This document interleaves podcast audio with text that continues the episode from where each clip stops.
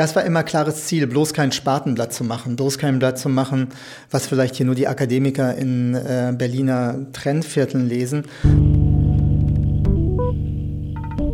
Schöner ist es eigentlich, wenn die Leute entgeistert fragen, was willst du denn dazu machen? Also das war zum Beispiel beim Thema Scheiße der Fall. Das war natürlich implizit auch immer so ein bisschen Kritik an dem Gebaren von Grafikern, die ihr Handwerk über alles stellen und im Grunde genommen mit Texten so umgehen wie mit irgendeiner Graumasse, die gerade noch dazu dient, praktisch ihre grafischen Spirenzchen irgendwie so umzusetzen. Und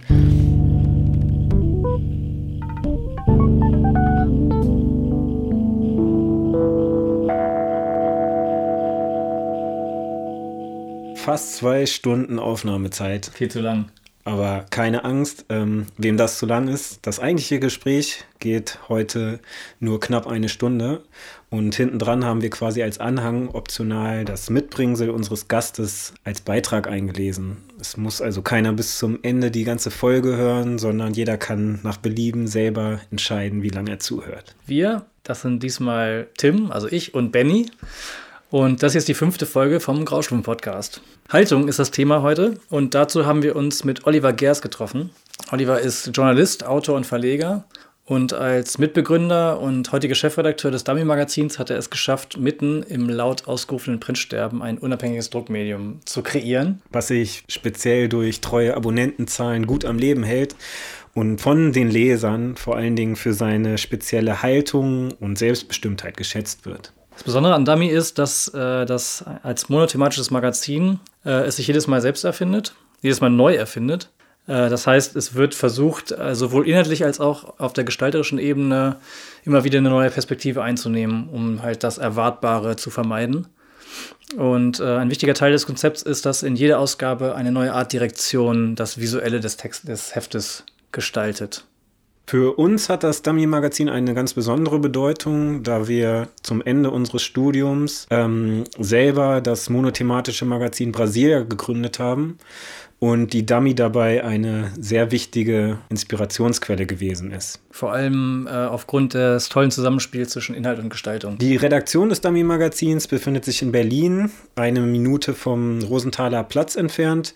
Dorthin haben wir uns an einem völlig verregneten Oktobertag aufgemacht mit unserem Kameraequipment und den Mikroaufnahmegeschichten. Und das war auch in den Tagen, in denen der Streit um RWE und den Hambacher Forst die Schlagzeilen dominierte, worauf wir auch im Interview kurzzeitig eingehen. Außerdem hat uns Oliver interessante Einblicke in die Redaktions- und Verlagsarbeit von Dummy gegeben.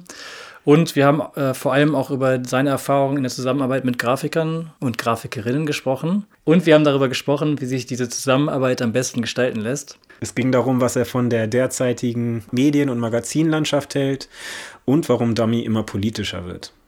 Am Ende äh, des Interviews haben wir die Rollen getauscht und äh, Oliver gebeten, die Sendung mitzugestalten und äh, uns Fragen zu stellen. Ja, und an dieser Stelle möchten wir auch nochmal explizit darauf hinweisen, dass ergänzend zu den hörbaren Folgen auf unserer Webseite ähm, Zusatzmaterial zu allen Folgen vorliegt, wie Bilder und weiterführende Links. Ähm, die Seite findet ihr unter graustufen.design. Ohne de oder ähnliches am Ende, einfach graustufen.design. Ja, und dann wünschen wir euch jetzt viel Spaß mit der Folge Haltung mit Oliver Gers.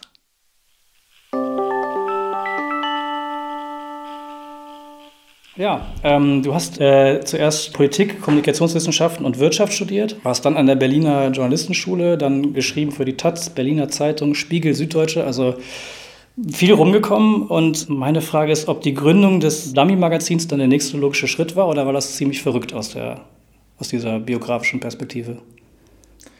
Ähm, nee, das war schon relativ logisch, weil ich hatte ja ähm, aus meinem Studium insofern einen Beruf gemacht, als dass ich Medienjournalist geworden bin. Ähm, Kommunikationswissenschaften damals war ein relativ seichtes Fach ähm, waren da so abgehalfterte Leute vom SFB, die da gelehrt haben und so. Also ich habe mich da so ein bisschen durchgeschummelt durchs Studium und gleichzeitig aber einen Eindruck davon bekommen, was es heißt, sich auch so auf eine wissenschaftliche Art mit Medien auseinanderzusetzen. Und aus dieser Beschäftigung mit Medien, Zeitschriften habe ich schon immer gern gelesen, Bücher auch, Fernsehen habe ich auch unheimlich viel geguckt ähm, bin ich dann dazu gekommen, mich journalistisch mit Medien äh, auseinanderzusetzen. Und da gab es damals so an Medienjournalismus auch einen Bedarf. Und dann habe ich ehrlich gesagt aus meinem Hobby Fernseh gucken und Zeitschriften lesen mehr oder weniger dann so eine freien Berufstätigkeit gemacht. Ähm, habe dann unheimlich viel über Medien geschrieben bei den Medien, die du erwähnt hast. Ähm, und wenn man so viel über Medien schreibt, dann lernt man auch unheimlich viele Journalisten kennen, man lernt unheimlich viele Konzepte von Medien kennen und insofern war es dann schon eine gewisse Zwangsläufigkeit, selber eine Zeitschrift zu machen. Hm, okay. Aber gab es eine Dringlichkeit oder war es einfach nur so ein logischer Schritt? Was hast du da gedacht, ich muss da jetzt noch was da hinzufügen, weil mir was fehlt? Oder war das einfach nur so ein fließender Übergang zu der Idee? Nö, es gab verschiedene Dringlichkeiten. Also es gab zum einen praktisch eine finanzielle Dringlichkeit. Ähm, ich zuletzt bei diesen ganzen Stationen als Redakteur war ich ja bei der Süddeutschen Zeitung und habe hier die sogenannte Berlin-Seite geleitet. Mhm. Die ist damals eingestellt worden ähm, und alle sind entlassen worden. Insofern gab es äh, zumindest da schon mal einen Anlass, äh, sich neu zu erfinden und ja. äh, nachzudenken, wo man bleibt. Und auf der anderen Seite habe ich auch so eine emotionale Dringlichkeit gespürt. Also mhm. was macht man wirklich mit Leidenschaft? Also wenn man dann lange in so großen Verlagen war oder in Redaktionen, dann merkt man ja schon, ähm, funktioniert das mit einem selbst? Macht einem das Spaß? Äh, ist das das, was man auch äh, ein Leben lang machen möchte? Und da habe ich im Grunde genommen bei mir gespürt, dass ich doch ein bisschen was anderes machen will und vielleicht auch ein bisschen selbstbestimmter ähm, und auch eine andere Form von Medien vielleicht selber schaffen will, als die, über die ich geschrieben habe oder bei denen ich war. Hm. Was hat dir da gefehlt in dem Reigen der Medien, die du jetzt quasi äh, auf einer professionellen Ebene bedient hast, mehr oder weniger? Mm, Im Grunde genommen so eine gewisse Freiheit. Ich fand die immer arg ähm, reglementiert. Mhm und auch ritualisiert.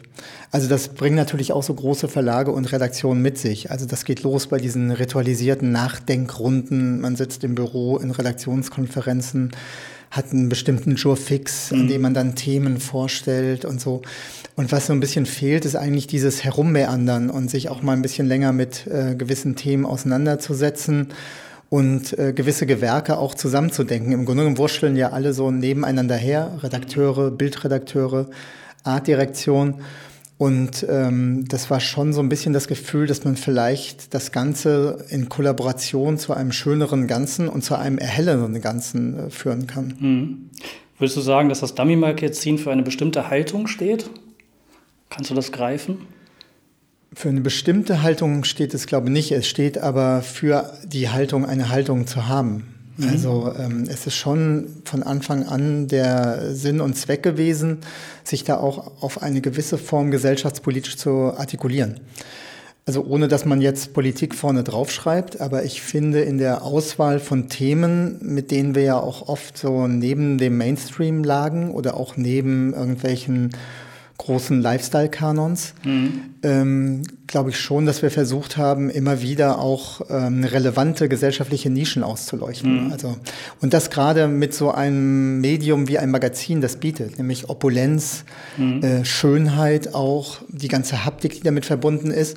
Und wenn man das mit Themen paart, die eigentlich sperrig sind, die gesellschaftspolitisch vielleicht auch nicht so opportun sind, dann kriegt man vielleicht auch andere Menschen oder andere Leser dafür gewonnen und dass die mhm. sich damit beschäftigen. Also ich sag mal, so ein Heft wie über Atom damals, das war noch vor dem Ausstieg. Mhm. Ähm, das wollte erstmal, glaube, hat jetzt nicht so eine große Leserschaft gefunden, aber es war trotzdem so das Gefühl, dass es wichtig ist, dass man darüber reden muss in dieser Gesellschaft und dass man vielleicht mit dem, was einem ein Magazin so bietet an Möglichkeiten, äh, da vielleicht auch andere Leser bekommt als die, die sowieso schon gegen die Atomkraft sind. Ja, du hast, äh, ich glaube, bei, bei dem Interview mit Johnny Häusler erzählt von dem ähm, Kfz-Mechaniker, ich glaube, bei dir um die Ecke, der das Dummy auch liest. Ähm, der leider tot ist. Ähm, äh, ja, hat mir neulich meine Friseurin erzählt, ähm, okay. die dem auch die Haare geschnitten hat. Aber davon ab, in der Tat ist so eine meiner Lieblingsanekdoten, weil dieser Mann, ähm, der meine Winterreifen äh, ausgewechselt hat,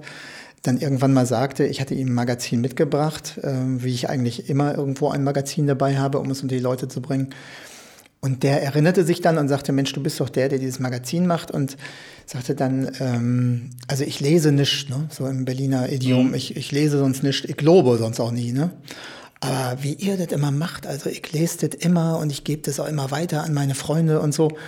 Und das fand ich echt eindrücklich, ne? Die sogenannten Bildungsfernen, ja. ne? die du plötzlich mit so einem uralt Medium wie ein Magazin ja ist, ne, dazu gebracht hast, sich mit politischen Inhalten äh, zu beschäftigen. Und das fand ich immer total tröstlich, dass man ja. es schaffen kann, äh, mit so einem Magazin irgendwie eine möglichst große Bandbreite an Lesern zu erwischen. Mhm. Das war jetzt aber nicht von vornherein so ein erklärtes Ziel mit dem Heft, dass ihr so eine Tonalität finden wolltet oder so eine Sprache, die auch so ein Publikum anspricht? Nee, aber erklärtes Ziel war, möglichst, möglichst viele Leser zu finden. Jetzt nicht in Form von riesiger Auflage, sondern eher zu sagen, da liegt uns so viel an diesen Themen und es liegt uns so viel irgendwie so an dem, was wir da präsentieren. Das möchten bitteschön möglichst viele Leser lesen, um sich darüber Gedanken zu machen und sich dann vielleicht auch äh, über diese Gesellschaft ein wenig andere Gedanken zu machen ja. und sich zu positionieren. Das war immer klares Ziel, bloß kein Spatenblatt zu machen, bloß kein Blatt zu machen, was vielleicht hier nur die Akademiker in äh, Berliner Trendvierteln lesen, sondern schon ein Blatt zu machen, was vielleicht auch einen 70-Jährigen äh, interessiert, einen Rentner, was vielleicht einen Kfz-Mechaniker interessiert.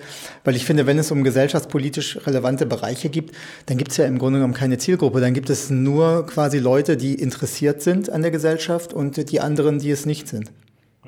Du hast ja gerade diese Nischen angesprochen und diese Grenzthemen, ne, die vielleicht auch andere nicht anpacken. Das ist so, wenn man sich das Dummy so länger anguckt, wie wir das ja auch getan haben, ähm, ja, so ein Unique Selling Point auch. Ne? Also meine, meinem Eindruck nach äh, ist das, habt ihr euch dadurch eine Leserschaft erarbeitet, die halt darauf abfährt, dass da halt nicht so der Mainstream durchgekaut wird. Und ähm, Jetzt kommst du schon wieder mit dem Agentursprech. ja, sorry, aber ähm, ich glaube halt, ähm, ja, dass, dadurch habt ihr natürlich auch einen Leserkreis euch erschlossen, der euch auch trägt, ne, der euch auch irgendwie unabhängig macht wahrscheinlich. Ne? Und dann solche Themen auch ermöglicht wieder, ne? die halt jetzt nicht von Anzeigenkunden finanziert werden wollen wahrscheinlich. Ne? Genau, das stimmt. Das haben wir relativ schnell gemerkt. Wenn du die üblichen Anzeigenkunden haben möchtest, ähm, die ja normalerweise Magazine finanzieren, sagen wir mal so aus der Mode, Uhren, Autos, ähm, dann sind die nicht mit jedem redaktionellen Programm einverstanden. Ja. Und ähm, du kriegst dann meistens auch Verträge mitgeliefert, in welchem Anzeigen, in welchem redaktionellen Umfeld die Anzeigen stehen können. Ja. Und da wird vieles ausgeschlossen von dem, was wir eigentlich machen wollen. Also dann mhm. steht dann drin, nicht neben Gewalt, nicht neben alten Menschen, nicht neben behinderten Menschen, nicht neben Sex. Ja. Und das beschreibt eigentlich ziemlich gut schon unser redaktionelles Programm, ja. also was wir eigentlich machen wollen. Und dann haben wir relativ schnell gemerkt, darauf können wir nicht vertrauen, darauf können wir nicht bauen auf ähm, diesen Anzeigenmarkt. Und mit dieser redaktionellen Unabhängigkeit, die du dann gewinnst, wenn du dich davon emanzipierst, indem du sagst, ist mir egal, wir machen diese Themen trotzdem, zahlt es wiederum auf die Leserschaft ein, ne? die das natürlich gutiert und sagt, oh Gott sei Dank kein Uhrenspezial, kein Designspezial, ja. nicht das übliche auf Anzeigen, Geschmäcker abgestimmtes redaktionelles Programm, mhm. sondern tatsächlich Themen, die du andernorts vielleicht nicht findest. Und ähm, das ist auf jeden Fall, glaube ich, schon irgendwie so eine Art Marktlücke, wenn man das so benennen will. Ne? Also wenn man Hefte über Behinderte macht, über Juden oder über Scheiße, ähm, mit aller gebotenen, mit allem gebotenen Tiefgang und, und feuilletonistischem Geist, ähm, dann ist das nach wie vor, äh, zumindest hier in Deutschland, doch was Besonderes. Was gar nicht so viel über uns und über unseren Mut sagt, eher so ein bisschen über die Mutlosigkeit oder Gleichförmigkeit, die es auch sonst oft mal es gibt mhm. ne, in dieser Szene. Ja. Ich würde gerne kurz einen Schritt zur Seite machen. Wir hatten dich gebeten, etwas mitzubringen zum Thema Haltung. Magst du das kurz beschreiben, weil man es ja später nicht sehen kann? Ja, genau. Das ist, es handelt sich um ein Buch, das es nicht mehr in Deutschland gibt, leider. Mhm. Es ist geschrieben von Oriana Falacci. Es heißt Ein Mann. Und es ist im Grunde genommen einer der längsten Liebesbriefe, die je geschrieben wurden, 600 Seiten, mhm. ähm, an einen Mann, der in der Zeit der Diktatur in Griechenland, die ja jetzt auch 50 Jahre ungefähr her ist, ähm, ich glaube 68 bis 73, versucht hat, den damaligen Diktator, ähm, der hieß, glaube Papadopoulos, umzubringen. Mhm. Hat, ist ihm nicht gelungen, er ist dann ins Gefängnis gekommen und ähm, ist, glaube gefoltert und auf eine Art eingesperrt gewesen wie nie jemand zuvor und nie wieder jemand danach. Also das, die haben den quasi lebendig begraben. Mhm.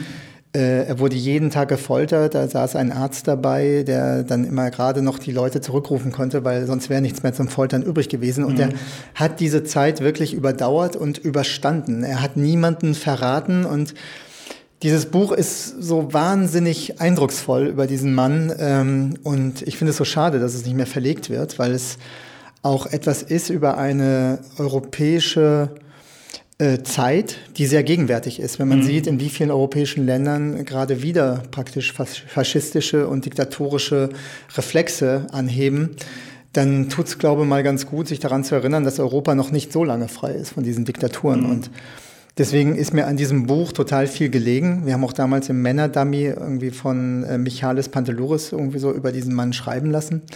Und das ist etwas, ähm, was mich nachhaltig und bis heute, ich habe heute noch mal reingeguckt anlässlich des Podcasts, nachhaltig äh, beeindruckt. Hm.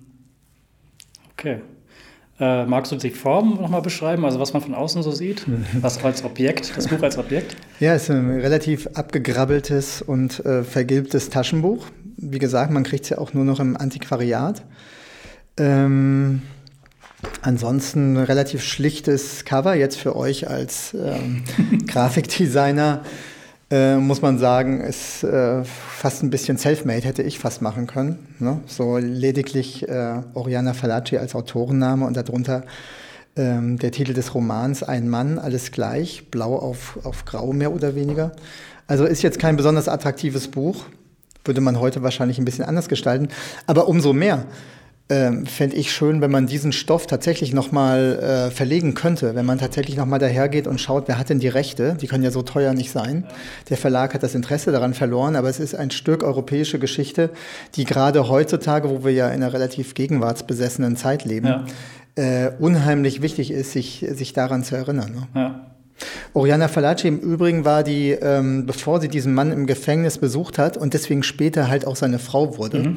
ah, ja. ähm, war sie in, bei den Olympischen Spielen in Mexiko dabei. Und es hat ja kurz vor Beginn der Olympischen Spiele 1968 in Mexiko ein riesiges Massaker gegeben an demonstrierenden Studenten. Mhm. Das hat sich jetzt gerade auch zum 50. Mal gejährt. Ähm, da standen Scharfschützen auf dem Dach.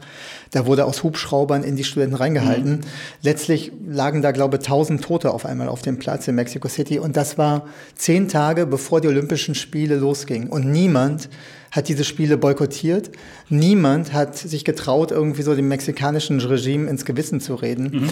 Das finde ich insofern interessant, als dass wir manchmal heute so Dinge beurteilen, wenn es zum Beispiel um Olympiaden in irgendwelchen Ländern wie China geht oder so, tun wir immer so, als wäre das was komplett Neues, als müssten wir ja. uns mit Menschenrechtsverletzungen in irgendeiner Art und Weise auseinandersetzen und engagieren. Aber diese, diese ganze Negation von Menschenrechtsverletzungen, die immer schon stattgefunden hat, ja. ne, die wachzurufen, das ähm, glaube ich, das ist äh, immens wichtig. Also die Olympiade und die deutsche Geschichte sind da ja auch eng verzahnt. Welche? Die deutsche Geschichte und die Olympiade. Da gab es ja auch eine.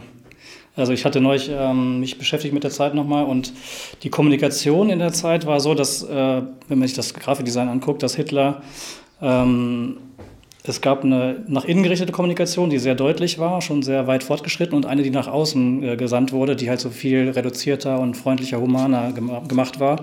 Alles auch im Kontext dieser Olympiade, die da abgehalten wurde. Halt so. Ach so, tatsächlich aber auch über ja. diese Grafik, die genau, damals ja. Ja. Ah, ja. Und die Olympiade war ja auch quasi ein Akt, äh, sich nochmal der Welt zu zeigen. Ne? Und eigentlich so eine Maske ja auch, ne? weil eigentlich schon ziemlich viel Sklave war zu dem Zeitpunkt. Ne? Absolut, absolut. Also wenn man das sich nochmal vor Augen hält, 1936, da war ja schon vieles irgendwie so klar, wie es ausgehen wird. Ne? Ja. Das war das Mitbringsel. Vielen Dank. Aber da gibt es ja auch dieses tolle Buch von ähm, dem Schmidt Verlag in Mainz, ne? über ähm, das Corporate, Koop, Corporate Design oder ne, Corporate genau. Identity der Nationalsozialisten. Daher habe ich das auch. Ja. Ah ja, okay. Genau, da habe ich mhm. das nochmal genau beleuchtet auch. Mhm. Ja. Ähm, in welchem Zeitraum oder wann hast du das denn selber gelesen? Ähm, ich habe es ehrlich gesagt äh, re relativ spät gelesen. Also ich habe es von meiner Frau geschenkt bekommen. Ist auch vorne noch eine Widmung drin. Ähm, und ist, ich weiß nicht, das ist ja eine, äh, auch schon eine weitere Auflage. 1979 ist es erschienen, muss man sich vorstellen. Und Oriana Fallaci, ich weiß nicht, die hat ja auch damals den Roman geschrieben, Inshallah. Ist ja so eine Reporterin mhm. gewesen, die ähm, ein bisschen schollaturmäßig ne, äh, immer in den Krisengebieten unterwegs gewesen ist wenn ich mir überlege, was ich so 78 gemacht habe, lustige Taschenbücher gelesen mit zehn Jahren. Und auch danach, bei mir ging dann erstmal mit dem Lesen, ging es mit Stefan Aust, mit dem Bader-Meinhof-Komplex los. Also bis ich bei Oriana Fallaci gelandet bin, das hat dann noch mal ein paar Jahre gedauert. Also ähm, ich habe diese Geschichte tatsächlich erst Anfang der Nullerjahre gelesen. Okay, ja. Ähm, wir würden dann noch mal wieder zur Dummy zurückkommen. Ähm, Du hattest, also du, du, hattest das ja eben schon angerissen, um nochmal den ähm, Zuhörern, die das Heft vielleicht noch gar nicht kennen, Eindruck zu geben, was für Themen ihr genau behandelt. Ähm, genau, würdest du das nochmal beschreiben? Was sind so typische Dummy-Themen und wie findet ihr die? Mhm. Ähm, also wir haben zum Beispiel keine großartige Planung im Voraus. Müssen wir ja auch nicht haben. Ich hatte ja schon erzählt, dass Anzeigenkunden sind ja nicht so viele, gibt ein paar treue, aber deswegen brauchen wir diese Planung auch nicht. Dann haben wir ja jedes Mal mit jedem neuen Heft, das ist ja, gehört ja zum Konzept, einen neuen Artdirektor. Deswegen heißt das Heft ja auch Dummy, weil es im Grunde genommen immer ein Prototyp ist zu einem nächsten Heft. Ähm, und insofern haben wir diese schöne Situation, dass wir eigentlich in uns reinhören können, dass wir ein bisschen die Gesellschaft beobachten und sagen, was ist eigentlich gerade in der Luft? Was wäre denn jetzt ein Thema, was uns Spaß machen würde, wozu wir auch was erzählen wollen, wozu wir auch sammeln wollen, wozu wir mehr wissen wollen, erstmal selbst. Ich glaube, man braucht auch so ein intrinsisches ähm, Wollen, diese Inhalte auch finden zu wollen. Ähm, und dann überlegen wir uns das hier in der, in der Redaktion, was wir machen wollen. Und es ist natürlich, früher war es wesentlich einfacher, weil da waren so viele Themen, bei denen man gesagt hat, müssen wir mal machen. Ne? Unbedingt irgendwie so. Also das, das hat noch niemand gemacht. Das wäre so toll, darüber ein Magazin zu machen. Ich habe vorhin ein paar genannt. Nach 60 Themen oder sind es schon 60? Mhm. Ja, wird es natürlich immer schwieriger. Also da, da hat man sehr viele Essentials gemacht. Ich sag mal Thema Liebe ein Magazin über Liebe, klasse. Ne? Ein Magazin über Männer, ein Magazin, aber nicht so, wie die Männermagazine sind. Ne? Ein Magazin über Kinder, Magazin über das Glück. Also da sind unheimlich viele Sachen.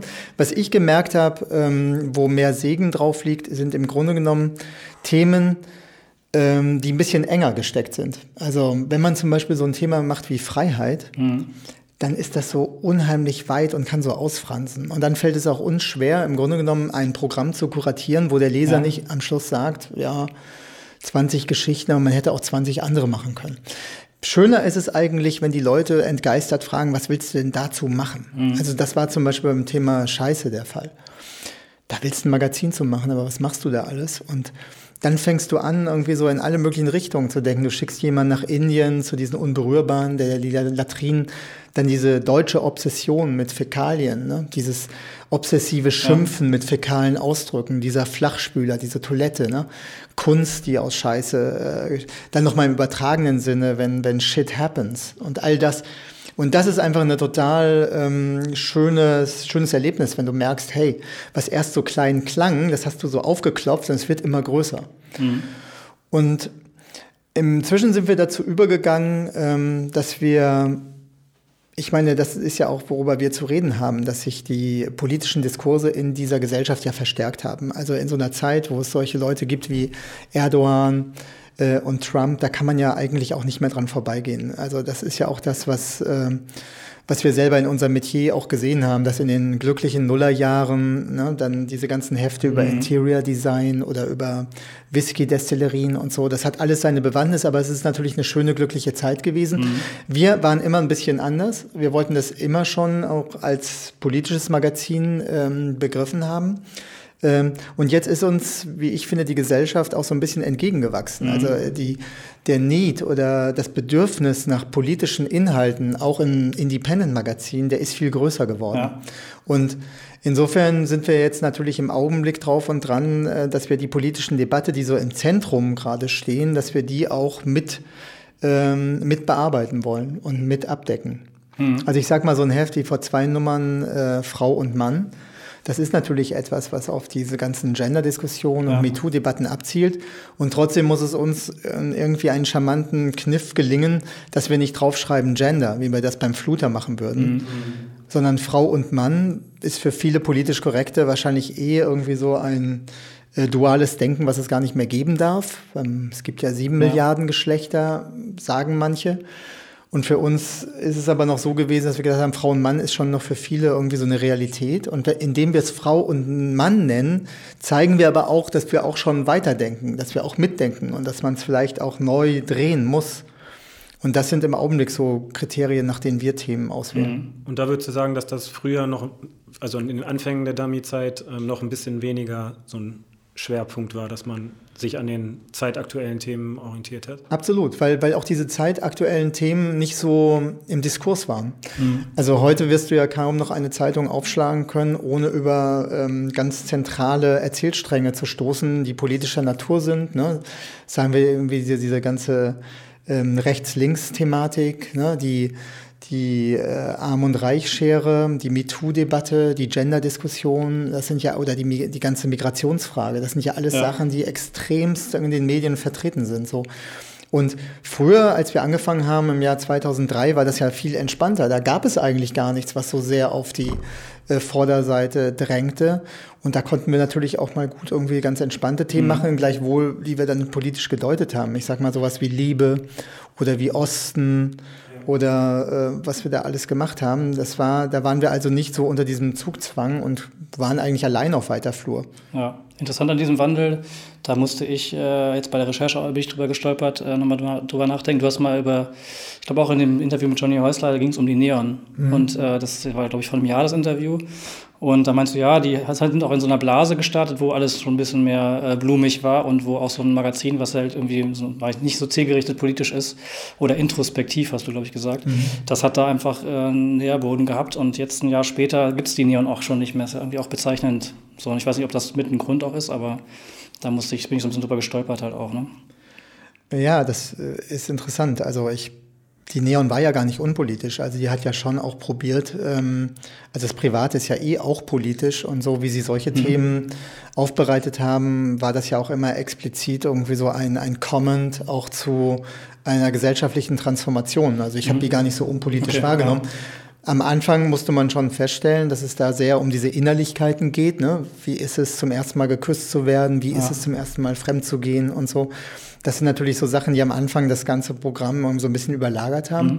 Aber ich fand, da waren ja schon auch viele Reportagen drin, die durchaus sehr politisch waren. Ja. Und ähm, das fände ich auch ein bisschen einfach, ähm, diese Entschuldigung Gruner und Jahr zuzubilligen, zu sagen, ja. naja gut, da handelte es sich letztendlich um ein Lifestyle-Projekt, das passt nicht mehr in die Zeit, weil bei Gruner und Jahr ist ja genau das Gegenteil der Fall. Also die entpolitisieren ja im Grunde genommen ihre ganze Titelpalette und machen ja vor allen Dingen mit so einem Rückzugsmagazin wie Hügge oder wie ja. Kord oder so, ne, wo es darum geht, irgendwie so sich im Wald neu zu erleben oder ja. in so einem skandinavischen Interior und, und dann noch ein Thermomix-Magazin obendrauf. Ich finde es ehrlich gesagt ein ganz schönes Armutszeugnis für so einen Verlag, dann ein Magazin wie Neon, das noch einigermaßen äh, politisch ist, einzustellen. Mhm.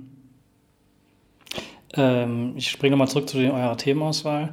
Ähm, du hast gesagt, es macht euch besonders Spaß oder das äh, funktioniert gut, sich enge Themen zu suchen. Gab es auch schon mal so einen Punkt, wo ihr gemerkt habt, okay, das Thema war jetzt, das haben wir zu eng gefasst, wir müssen doch nochmal weitergehen irgendwie, wo so ein Wort im Raum stand und gemerkt habt, so, ah nee, da müssen wir nochmal nacharbeiten oder uns weiten? Also beim letzten Heft haben wir uns sehr schwer getan. Dummheit. Ähm, das passte so gut irgendwie so vom Klang her zum 60. Geburtstag. Ja. Ähm, und es klingt ja auch erstmal nach einer gemähten Wiese, ne? lustig wird's. Und, aber es wurde echt quälend, mhm. weil das ist ja auch praktisch so ein Prädikat, das ist sehr geschmäcklerisch. Da kann man sich auch sehr mhm. leicht angreifbar machen. Was ist überhaupt dumm? Wer benennt hier eigentlich wen als dumm?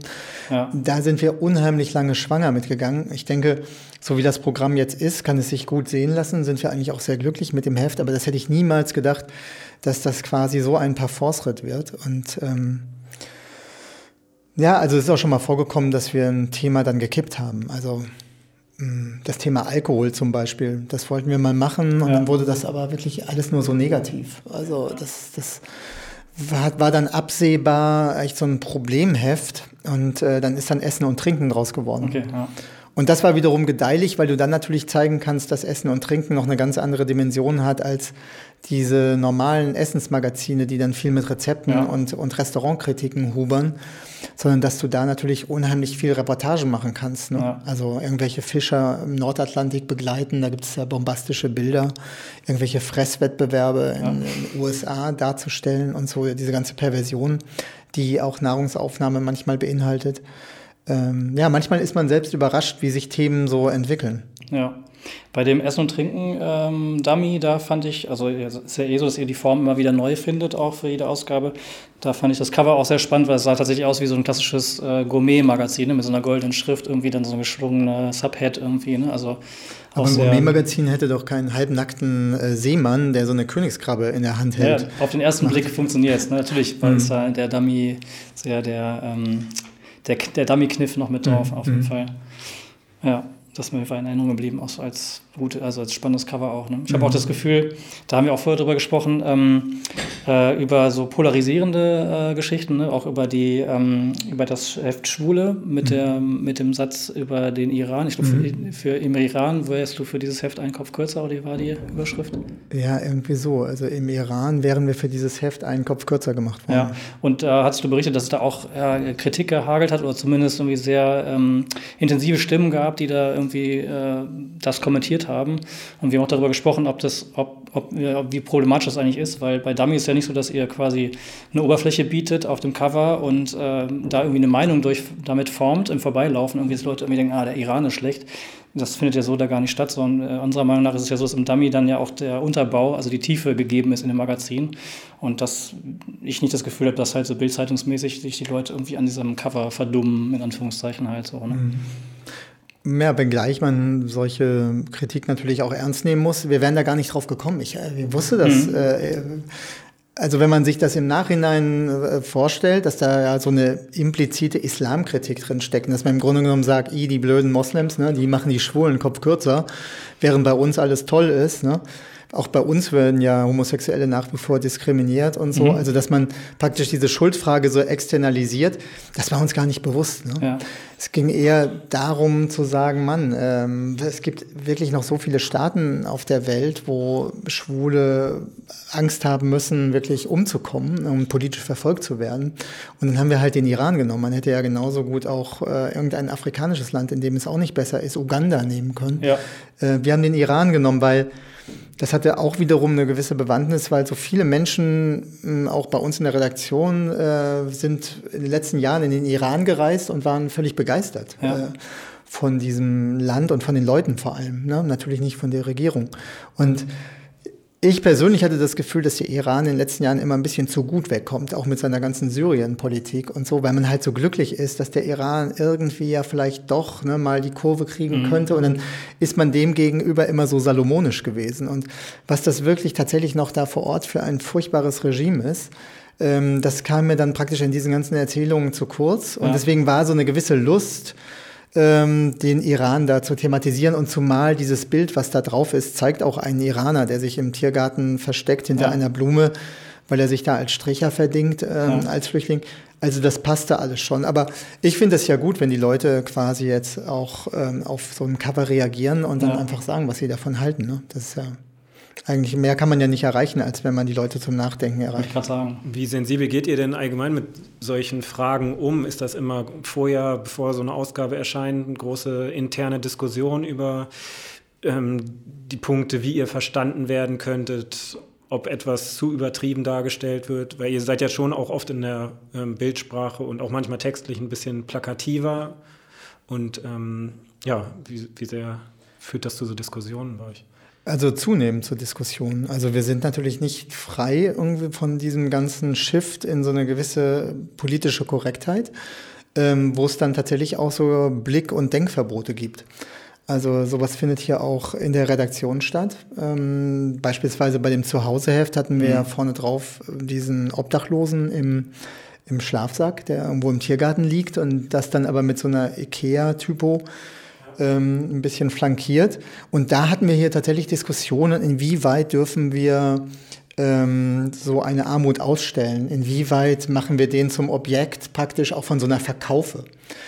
Und ähm, ich, ich hader damit immer so ein bisschen. Also ich finde sowieso, dass diese äh, Diskussionen, was man darf und was man nicht darf, oftmals ein bisschen dogmatisch geführt werden oft ein bisschen weit weg tatsächlich irgendwie so von den Lebenswelten sind. Ne? Man, man kann natürlich irgendwie so ein Regularium aufstellen und, und kann sagen, okay, das, das machen wir nicht mehr und wir zeigen keine Nackten mehr und wir zeigen keine nackten Frauen sowieso nicht, aber nackte Männer auch nicht und wir zeigen so, wir dürfen keine Behinderten zeigen und dann ist man irgendwann so umstellt von Blickverboten, dass einem auch die publizistischen Narrative ausgehen.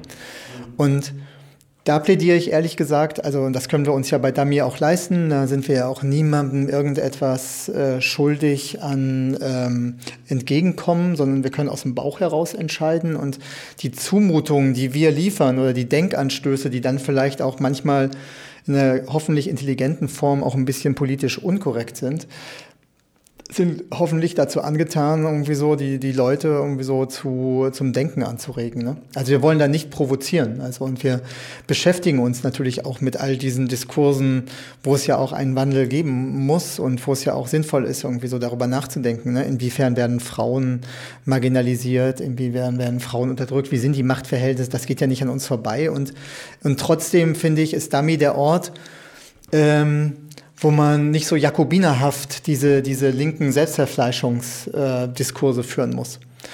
Also wenn ich solche Sachen höre, solche Auswüchse wie diese ganze Diskussion um Cultural Appropriation, ob jetzt jemand, der ähm, irgendwelche Rasterlocken hat, ob der das darf, weil er nicht die Opfergeschichte mhm. derer hat, die immer schon Rasterlocken. Also da hört es dann irgendwo bei mir auf und da fühle ich mich dann praktisch auch in, in meiner Funktion als Journalist und Blattmacher extrem eingeschränkt, wenn ich, wenn ich sowas nicht zeigen darf. Mhm, verstehe ich. Und wir haben diese ähm, redaktionellen Konflikte hier auf jeden Fall gehabt. Und das Lustige ist, ich war ja immer der, der jahrelang auch gesagt hat, die Grafiker sind so unpolitisch. Ähm, die kümmern sich nur um ihre Tätowierungen oder um ihre äh, tollen Fahrräder und lesen keinen einzigen Text und wollen irgendwie im Grunde genommen auch nichts Politisches. Und jetzt haben wir aber zunehmend den Fall gehabt, dass die Grafiker nicht nur die Texte gelesen haben, sondern danach gesagt haben, das können wir nicht drucken. Ähm, das, ist, das stellt so ein bisschen den, den Paradigmenwechsel ja. auch dar. Also äh, wie politisch eigentlich die Gesellschaft geworden ist und auch in unseren Gewerken. Und ähm, also zum Beispiel gerade auch bei dem äh, schwulen Dummy da hatten wir, das war auch eine leichte Verirrung äh, inhaltlich, hatten wir einen Reporter nach Gran Canaria geschickt, der nicht schwul ist und der hat sich dann in dieses Eldorado begeben ähm, von den Schwulen da an den Strand und hat sich halt gewundert, dass ihn alle angeifern und äh, hat sich dann hinterher im Darkroom verbarrikadiert und hatte Angst, dass er da gepimpert wird. Äh, aber die Leute dachten natürlich, er ist schwul ja. und er will es auch ja, nicht anders. Und er hat danach aber so darüber geschrieben, dass es schon so einen zoologischen Aspekt hatte. Und da ist dann hier der homosexuelle Grafiker auch mit äh, beiden Händen über dem Kopf durch die Redaktionsräume gelaufen und hat gesagt, das, das, das können wir so nicht machen. Unsere ja. Bildredakteurin ist, glaube ich, in Tränen ausgebrochen. Ne? Und also das heißt, diese Diskussionen, die äh, finden natürlich auch statt. Und das macht es aber auch so vital. Ja. Mhm. Ja, zu diesem Verhältnis zu den Grafikern und den, der Aufgabenverteilung wollten wir später auch noch ähm, drauf hinaus. Ähm, aber vielleicht könntest du auch noch mal was sagen über eure Struktur des Dummy-Magazins. Wer steckt da überhaupt hinter? Also wenn du jetzt von den Redaktionsgesprächen ähm, sprichst und so, wie, wie, kann man sich das vorstellen, wenn eine neue Ausgabe entsteht? Du meintest ja vorhin, dass ihr gerade in den Planungen für, die nächste, für das nächste Heft seid. Ja. Also man kann das gar nicht in Worte fassen im Grunde genommen, weil das ist ein höchst erratischer Prozess. Es ist im Grunde genommen ein Hirnen und ein Sinieren über diesem Thema und über den Genreform und über die Art und Weise, wie man die Sachen äh, bestellt, wie man sie kuratiert, wie man sie letztendlich abmischt.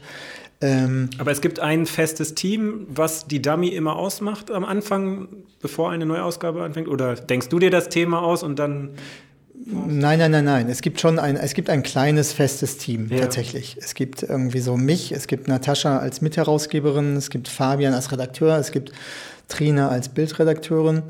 Das ist sehr klein, aber wir sind ja umgeben irgendwie hier auch von einem größeren Team im Verlag, die auch andere Medien machen, den Fluter zum Beispiel oder die Website. Das heißt, hier schwirren normalerweise so zehn bis zwölf Leute rum. Und dieses Kernteam, diese vier Leute, die ähm, schieben halt etwas an und dann steht das aber hier auch so im Raum rum und jeder weiß, okay, das, das ist jetzt das, was gemacht wird, das ist das, warum hier plötzlich so viele Bücher zu diesem Thema liegen oder das ist das, warum man plötzlich die und die Gesprächspartner hier in der Redaktion sieht, dann gehen wir ja daher und fragen Autoren und Fotografen, was sie für ähm, Ideen dazu haben. Und dann nimmt das immer größere Dimensionen an, was man praktisch dazu so im Kopf hat. Und, ähm, und dann beginnt man irgendwann dann auch in Rücksprache tatsächlich wieder mit diesem ganz kleinen Kernteam darüber nachzudenken, was wäre denn ein gutes Programm. Dann kommt Trine als Bildredakteurin mit Vorschlägen für Bilderstrecken. Dann kommt von hier und da kommen irgendwie so neue Vorschläge. Und dann fängt man langsam an, ähm, das äh, Programm zusammenzustellen und zu gucken, ähm, was, was könnte da reinkommen. Aber das ist bis zuletzt im Grunde genommen ein wahnsinnig ähm, aufgelockerter Prozess, wo immer wieder Möglichkeiten des äh, Hineingrätschens vorhanden sind. Also das ist ja auch das, was das Heft praktisch ausmacht. Also dass man die ganze Zeit auch immer das Gefühl hat, nee, dass man ist noch nicht so schlau, dass man so ein Heft machen darf. Mhm. Ähm, ich, ich muss noch schlauer werden. Also das, das ist noch nicht, dass man hadert so viel. Das ist noch nicht das Programm, äh, was komplett ist. Da fehlt doch irgendwas. Da, da gibt es blinde Flecken und so. Und das ist etwas, das wird man auch bei der 60. Ausgabe nicht los.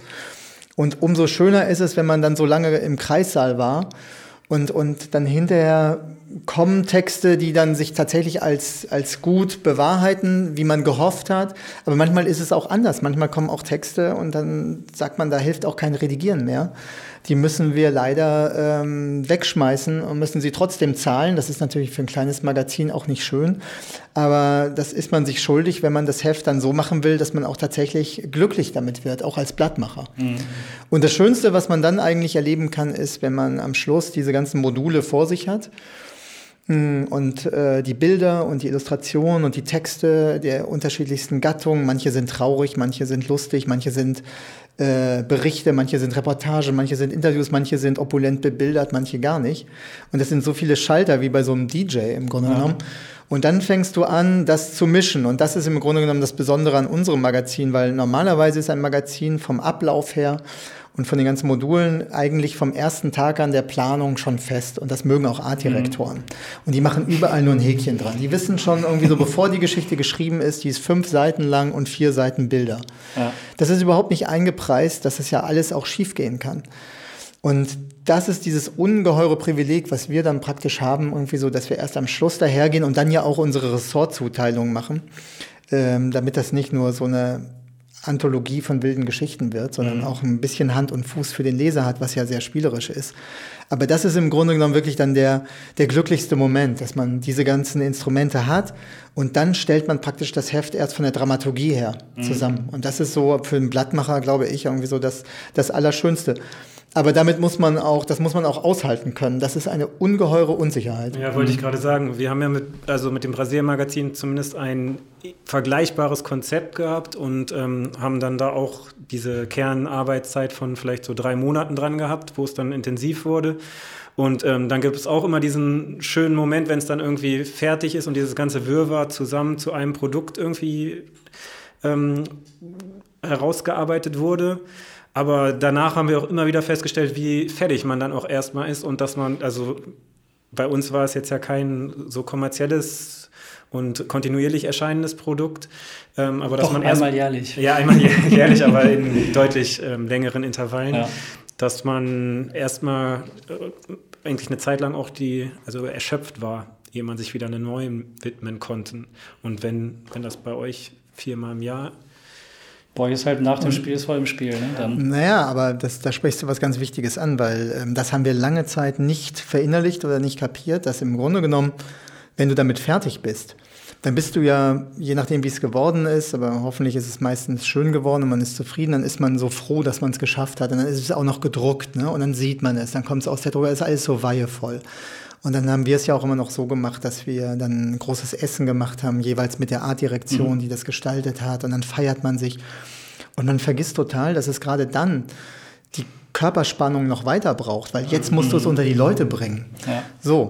Und da wir ein kleiner Verlag sind, haben wir halt keine Marketingabteilung, keine Werbeabteilung. Und bis wir das mal für uns verinnerlicht hatten, dass man dann gerade dranbleiben muss und zusehen muss, dass man zusammen mit dem Vertrieb und dass man äh, auf den sozialen Netzwerken und dass man mit der Website und dass man all diese Kanäle, die andere, ne, diese, diese großen Verlage so ja. automatisch bedienen und dann auch immer aus viel weniger Qualität viel größere Sachen machen. Mhm. Die können sich einfach alle viel besser verkaufen, weil sie natürlich dafür auch so ihre eigenen Abteilungen haben und auch ein ganz anderes Selbstverständnis von ja. der vom Produzieren her haben. Wir kommen ja so nur vom Inhalt. Also bei ja. uns sind ja praktisch nur Inhalte Menschen und nichts mit Verpackung, außer mal die Verpackung des Heftes, wenn es um die, die, Grafik geht. Aber das haben wir erst in den letzten Jahren, ehrlich gesagt, irgendwie so für uns noch dazugelernt, ne? dass mhm. man dann am Ball bleiben muss und dass man dann zusehen muss, dass man das, was man selber gut findet, an möglichst viele Leute irgendwie so bringt. Ne? Ich habe was mitgebracht. Ein Sound. Ein iPhone. Ja, ein Telefon mit einem Sound drauf. Und ähm, den würde ich dir gerne mal vorspielen. Mhm. Und bin gespannt, ob du den äh, A erkennst und was du B damit verbindest. Ich weiß schon, was jetzt kommt.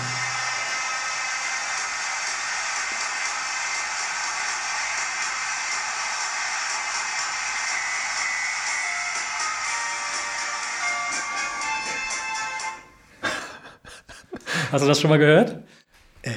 Äh, sowas ähnliches auf jeden Fall. Das jetzt speziell. Klang irgendwie so nach Karneval oder so. Ja, das ist die äh, Vereinshymne des ersten FC Kaiserslautern. Oh Gott, oh Gott, wirklich? Ja. ah ja. Die äh, kannte ich in der Tat nicht. Aber äh, da sprichst du natürlich was an, ne? was ähm, mit äh, zu meiner Vergangenheit Gott sei Dank gehört. Bist du nicht mehr Fan? Nee, bin ich nicht mehr. Also ich bin allgemein kein großer Fußballfan mehr, weil sich das bei mir so ein bisschen habe mich so ein bisschen entfremdet äh, unter dem, wie sich der Fußball so entwickelt hat. Ja. Die langweilige Bundesliga, das viele Geld und so. Aber der erste FC Kaiserslautern, das war natürlich lange Jahre oder Jahrzehnte sogar für mich irgendwie eine Herzensangelegenheit. Und die dann aber auch so blöd wurde. Ich meine, die haben ja immer schlechter gespielt. Jetzt sind sie in der dritten Liga. Ich gucke ja. natürlich immer noch, wo sie so stehen. Ja, okay. Aber sowas kann natürlich auch extrem Zeit binden. Ne? Mhm. Also. Interessant, dass, dass du vom Fußball ein bisschen abgerückt bist. Du hattest mir neulich ein Buch in die Hand gedrückt, das mhm. du gemacht hast ähm, über den Fußball. Ja. Es heißt, Moment, das beste Spiel aller Zeiten. Mhm. Und äh, was ich daran interessant finde, also erstmal als, äh, aus Designsicht eine ziemlich gute Verarbeitung, wie ich finde. Also mhm das zu beschreiben. Man bekommt es in die Hand, ist so ein kleineres Buch. Ich weiß gar nicht. Fühlt so. sich so ein bisschen wie im Fußball an, ne? Genau. Weil da ist ja so ein bisschen Luft reingeblasen in das Cover. Ja, oder so Schaumstoff drunter mhm. oder irgendwie mhm. sowas. Ne? Also mhm. es hat erstmal die, äh, der, das Cover mit so einem Bezug, der so was Ledriges hat, auf jeden Fall, das Papier, was bezogen ist. Und dann halt genau, man kann es so ein bisschen eindrücken und ist ähm, ja, sehr gut strukturiert und äh, aufgebaut ähm, nach Minuten. Also man kann bei jeder Minute irgendwie reinspringen und ein Ereignis erlesen, das in dieser Minute eines Fußballspiels stattgefunden hat. Und das hast du zusammen mit ähm, von Sigmann und Markus Büskes äh, mhm. herausgegeben. Das sind beides Grafikdesigner. Mhm. Ähm, und das äh, ja, zahlt so ein bisschen auch auf unser Thema hier ein. ein mhm. Ähm, mhm. äh, ja. ja, was wir uns dazu halt gefragt haben, du bist ja selber eigentlich Schreiber und mhm. demnach ist deine Kerndisziplin der Text. Mhm. Ähm, aber in deinen Arbeiten sieht man immer wieder, wie viel, ähm, dass du doch irgendwie ein gesteigertes Interesse an Gestaltung oder an passender, passendem Design hast, wo das herkommt. Mhm. Also Schreiber bin ich schon, so von meiner Kernkompetenz her, würde ich schon sagen, aber Jetzt äh, die letzten 15 Jahre äh, habe ich natürlich ganz andere Sachen gemacht auch. Also dieses Heft zu entwickeln und das Heft immer wieder neu mit anderen Leuten zu denken und zu gestalten, das ist, glaube ich, eine ganz andere Kompetenz, die man dann braucht. Eher so ein Zirkusdirektor, der alle möglichen Kunststücke, die da so zusammenkommen, von den unterschiedlichsten Artisten praktisch zu einem Programm macht. Und das ist im Grunde genommen das, was ich auch mit Blattmachen meinte. Also dieses Abmischen und diese Dramaturgien schaffen. Mhm. Und im Grunde genommen fühle ich mich eher wie so ein Ausstellungsmacher, der einen Ausstellungsraum hat, wie so ein Museum. Und dann macht man sich Gedanken, in welcher Verfassung die Leute in dieses Museum kommen. Mhm. Und wie man ihnen das Thema am Anfang am besten nahebringt, wie man ihnen äh, Luft zum Atmen lässt, wie man ihnen vielleicht eine Freude bereitet, wie man sie zum Lachen bringt, wie man sie anschließend wieder zum Weinen bringt, wie man sie dann verabschiedet, dass sie glücklich sind. Mhm. Damit vergleiche ich dann immer so den Gang durch unser Magazin und das finde ich in einer Art und Weise ähm, sehr komplex, diese, diese Sachen zusammenzudenken und das entspricht im Grunde genommen auch meinem Naturell noch ein bisschen mehr. Wenngleich ich natürlich als Recht irgendwie so eigentlich äh, vom, vom Schreiben mehr komme und auch nach wie vor gerne schreibe, aber auch nicht mehr viel schreibe.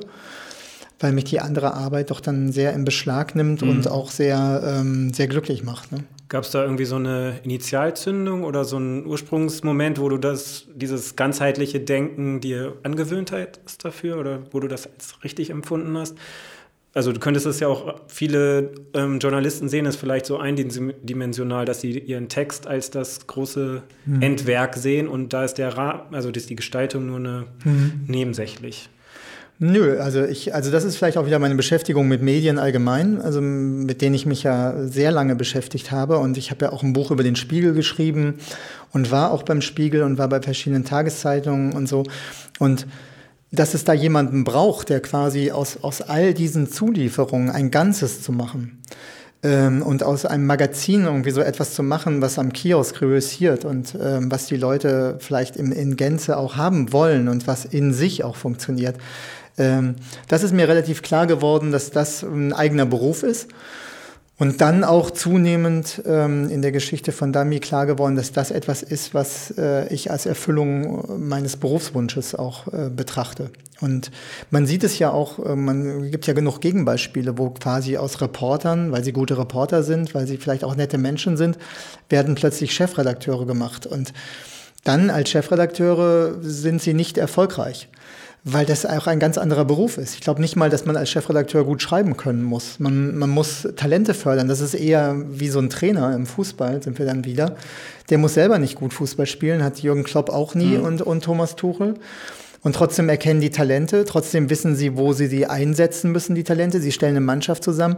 Und das ist, glaube ich, etwas, was ähm, eine ganz eigene Profession darstellt. Wäre auch mal was für die Journalistenschule, dass man vielleicht auch mal frühzeitig irgendwie so diesen Weg anbietet und sagt, hey, das ist der Weg Magazinmacher, das ist der Weg Chefredakteur und nicht der Weg Polizeireporter oder der Weg Feuilletonist. Ja, wäre auch was für unsere Hochschule gewesen, unserer Meinung nach. Also klar wurde das auch gefördert, ne, aber dieser ja, dieser Blick aufs Ganzheitliche und diese, sage ich mal, ähm, äh, coachende Funktion, irgendwie, die ist ja schon relativ weit draußen vom einzelnen Pixel auch so. Ne? bei uns war es halt eher so, dass wir, wir ursprünglich Bock hatten, mal ein Magazin zu machen, so wie mhm. du auch die Grafikdesigner ja oft beschreibst, irgendwie, ne? haben Bock, irgendwas zu machen, machen ein Magazin über Fixies oder mhm. äh, Interieur. Mhm. Ähm, und haben dann aber gemerkt, ja, wir brauchen eigentlich Inhalte. Ne? Also es macht gar keinen Sinn, ein Magazin zu machen oder gute Inhalte. Und haben uns dann ja eigentlich nein, nicht weg von der Grafik entwickelt, aber da sind daraus gewachsen und haben gemerkt, okay, wenn wir ein Magazin machen wollen, müssen wir viel mehr können und vernetzen und kollaborieren ne, und ja, Dramaturgie erstellen etc. pp. Ne. Genau, also es gibt ja so viele äh, Zulieferungen und Gewerke, die man auch absolut unterschätzt. Also ich sage mal ein Beispiel Bildredaktion. Viele fangen so ein Magazin an und sagen, ja, okay, Bilder suchen kann ich auch und ja. Smartphone habe ich auch und äh, das geht schon irgendwie. Und wenn man wirklich eine gute Bildredaktion hat, die äh, alle möglichen Fotoblogs kennt, die auf Fotomessen rumrennt, die, denen es egal ist, ob sie irgendwie 16 Stunden am Rechner hängen und, und aus den Weiten des Internets irgendwelche tollen Reportagen hervorzaubern, mhm. das ist so viel wert, gerade wenn du ein Magazin machst, was viel mit Fotos zu tun hat. Ja, da hatten wir eine gute Quelle natürlich, weil bei uns ja die äh, Fotojournalisten angegliedert sind in mhm. der Hochschule und haben da äh, ja, gute Kontakte damals schon gehabt. Einige auch schon in der Dummy gewesen. Auch die Geschichte, die du vorhin angesprochen hast, am Tierpark von Charlotte Schmitz. Mhm, mhm, ist auch eine gute Bekannte von uns, mit der wir auch schon kollaboriert haben da. Ähm, ja, dazu haben wir auch von dir so ein Zitat letztens auf der, ich glaube, Facebook-Seite von der Indicon, einer ähm, Magazinmesse, im Speziellen über die Szene der Indie Independent-Magazine. Ähm, da hast du einen Vortrag gehalten und da in so einem kleinen ähm, Facebook-Video gesagt, dass. Ähm, ja, war kein Vortrag. Ich glaube, du wurdest so zwischen Tür und Angel kurz gefragt. Ja, aber du hast auch einen Vortrag jetzt gehalten. Ja. Ja. Ähm, und da meintest du, ähm, du bist hier, um Grafiker zurückzudrängen und für eine Kollaboration zwischen Grafikern und Journalisten zu werben.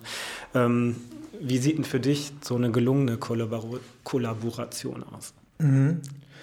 Ähm also ich habe, das war natürlich implizit auch immer so ein bisschen Kritik an dem Gebaren von Grafikern, die ihr ihr Handwerk über alles stellen und im Grunde genommen mit Texten so umgehen wie mit irgendeiner Graumasse, die gerade noch dazu dient, praktisch ihre grafischen Spirenzchen irgendwie so umzusetzen. Und ich fand, zeitweise war dieses Verhalten relativ autoritär auch von Grafikern, so empfinde ich das. Mhm. Ähm, auch nicht an den Leser denkend. Das hat man ja bis heute, so eine Form von Anti-Ästhetik, wo extra schräge Schriften genommen wird, extra kursiv, extra irgendwie so bekackte Sachen wie in den 80er Jahren oder so, so alte Computerschriften und so. Und das ist, finde ich, schon in der Grafikerszene oft irgendwie so ein, ähm, so eine Masturbation. Also äh, wo Grafiker sich einfach aufschwingen zu Künstlern, dagegen spricht gar nichts. Also viele Grafiker, auch im Grafikdesign, sind, sind wahre Künstler, aber die Kunst ist es ja nicht irgendwie so für seine anderen Grafikerfreunde und innerhalb dieser Szene irgendwie was total Verrücktes zu machen und was noch niemand gemacht hat und ich meine, manche Sachen sind aus gutem Grund nicht gemacht worden, dass man die Typo nicht durch den Raum fliegen lässt und dass man sie kaum noch lesen kann und dass das Bild nicht den Text überlagert. Und sowas finde ich eine Nichtachtung von anderen Zuarbeitern. Also man stellt sich einen Reporter vor, der lange unterwegs war, der vielleicht auch nicht viel Geld bekommen hat und anschließend wird das von irgendeinem Artdirektor äh, verhackstückt. Ne? Und, und weil der gerade sagt, jetzt ist pinker Fond und, und, und gelbe Schrift, ne? das sieht so crazy aus und ich habe auch meine eigene Grafikermarke zu verteidigen. Ich bin der verrückte Artdirektor, ne, der auch bald große Sportartikelfirmen beliefern wird, weil die müssen einfach auf mich bauen, weil ich Punk bin und so. Äh, sowas hat für mich im Journalismus nichts zu suchen. Wenn die Lifestyle-Magazine machen, dann ist das eine Form von Lifestyle, okay, aber äh, ich möchte nicht irgendwie so, dass die Reporter, die sich mir oder uns anvertrauen und für uns arbeiten, dass die anschließend von irgendeinem Grafiker so behandelt werden. Und ich habe da mannigfach Beispiele, also ähm, manche Bücher, die erscheinen, ne, wo, wo ein Reporter ähm, ein ganzes Jahr unterwegs war und, und Leute äh, interviewt hat, der Atlas der Angst von Dirk Gieselmann. Und dieses Buch ist so schrecklich geworden. Das ist, ist praktisch so diese Dystopie, die ja mhm. sowieso schon da drin liegt, Atlas der Angst. Ne? Aber anstatt, dass man das ganz reell macht und auch lesenswert macht und dass die Leute sich wirklich damit auch beschäftigen wollen, ist da ein völlig düsteres, gruftiartiges, also Kunstwerk möchte ich es gar nicht nennen, irgendwie so mit Doppelbelichtung. Man sieht kein einzig vernünftiges Foto da drin. Das ganze Buch ist schon so, so man, man hat so einen Abwehrreflex, weil es so düster daherkommt. Das ist nicht nur nicht schlau, weil es eh auch redundant ist. Mhm. Angst ist eh schon düster, muss ich gar nicht ja. so düster machen, aber das ganze Werk wirkt halt, als hätten da irgendwelche durchgeknallten Künstler sich selbst verwirklicht und das im Grunde genommen auf dem Rücken des Reporters, der da sich das wirklich unter Blut und Tränen rausgeschwitzt hat, diese Texte, und die auch gut sind, aber man möchte sie einfach nicht lesen. Und das finde ich irgendwie so ein schlechtes Beispiel für Zusammenarbeit zwischen Grafikern und Autoren. Und ich möchte deswegen, dass man sich dann eher irgendwie zusammensetzt und, und guckt irgendwie so, wie, wie können wir beiden Ansprüchen gerecht werden. Denn unser Anspruch als Magazinmacher ist schon, dass die Sachen, äh, dass man die lesen will. Und ähm, gleichwohl kann ich auch verstehen, und gerade bei Dummy, wenn die Leute für uns arbeiten, dass die auch was ausprobieren wollen als Grafiker und dass sie da nicht irgendwie so denselben Stiefel machen wollen wie alle oder was ganz Konservatives, was schon mal gesehen ist. Und da muss man auf irgendeine Art und Weise zusammenkommen. Ja. Ging es um diese Thematik auch in deinem Lehrauftrag an der UDK eigentlich? Ja, ging es im weitesten Sinne schon. Also ich habe noch ein anderes Beispiel, unser Atomheft beispielsweise. Da haben wir ganz extrem daran gedacht, äh, wie können wir es denn schaffen, dass die blöden FDP-Wähler auch gegen Atomkraft sind. Und das schafft man natürlich nicht, indem man die Formsprache der Anti-AKW-Bewegung wieder mal aufnimmt, also so flugblattartig ne, und Jutebeutelartig, sondern im Gegenteil. Wir haben gedacht, wir machen es besonders schick. Deswegen sind wir auch nach Gorleben gefahren und haben dann eine Modestrecke mit diesen alten Kämpfern gemacht. Und damals hatten wir auch noch so ein paar Modelabels als Anzeigen, so Boss zum Beispiel. Ja. Das ist natürlich eine ganz andere Wirkung. Da ist der geneigte Leser, der schlägt das auf und denkt, huh, vielleicht bin ich ja unmodern. Ne? Ja. Und diese Anti-AKW-Bewegung, die ist ja ganz schick und modern kommt wieder. Und dann findet so etwas statt, irgendwie so, was zu einem Umdenken führt. Und, und da finde ich, da musste man drüber nachdenken, wie können wir gemeinsam unsere Begabungen zusammentun um bei den Leuten vielleicht auch subkutan oder auf jeden Fall überraschend auch so ein Umdenken zu bewirken. Ja, also geht es dir im Wesentlichen um einfach eine ähm, Kommunikation auf Augenhöhe und frühzeitige Kommunikation zwischen Journalisten und ähm, Grafikern. Genau, und um ein äh, längeres Nachdenken, weil was habe ich auch bei, oft bei Grafikern erlebt, dass die sehr ähm, konzeptselig sind und die Konzepte aber oftmals sehr, sehr eins zu eins sind. Also sagen wir mal, wir machen Kinderheft, ne? Kommen Kinderschriften rein, ne? so krakelig. Ne? Wir machen Behindertenheft, machen wir so ein bisschen die Buchstaben ein bisschen abgebrochen. Ne? Mal so, das ist mir zu wenig. Ich finde im Gegenteil, ein Behindertenheft, das muss so gesund daherkommen wie noch nichts vorher. Ich bin eher für so eine Querbesetzung. Oder zumindest sich darüber nochmal Gedanken zu machen. Und da würde ich mich halt gerne jeweils mit den Grafikern hinsetzen und darüber nachdenken. Wir hatten das gerade im Sportheft. Eigentlich habe ich gedacht, dass dieses Heft über das Thema Sport vor sich hinschwitzt, ne? Testosteron mhm. ausströmt. Ja. Und dann hat uns aber die Artdirektorin eines, eigentlich eines Besseren belehrt. Die war natürlich mit allen Eichel Otter, wie heißt der hier, der von Ottel Eicher, Ottel Eicher Wassern gewaschen, Entschuldigung. ähm, also mit der ganzen, mit dem ganzen Corporate Design von Olympischen Spielen und so. Und das hat ja auch was. Und die Trimm dich Fahrt Ästhetik ja, genau. und so, ne? Und dann wurde das relativ antiseptisch, dieses Blatt. Und das war so ein Prozess, wo wir dann gelernt haben und wo wir dann auch letztlich gedacht haben, na gut, diese schwitzenden Sportmagazine, die gibt's ja auch alle schon. Ja.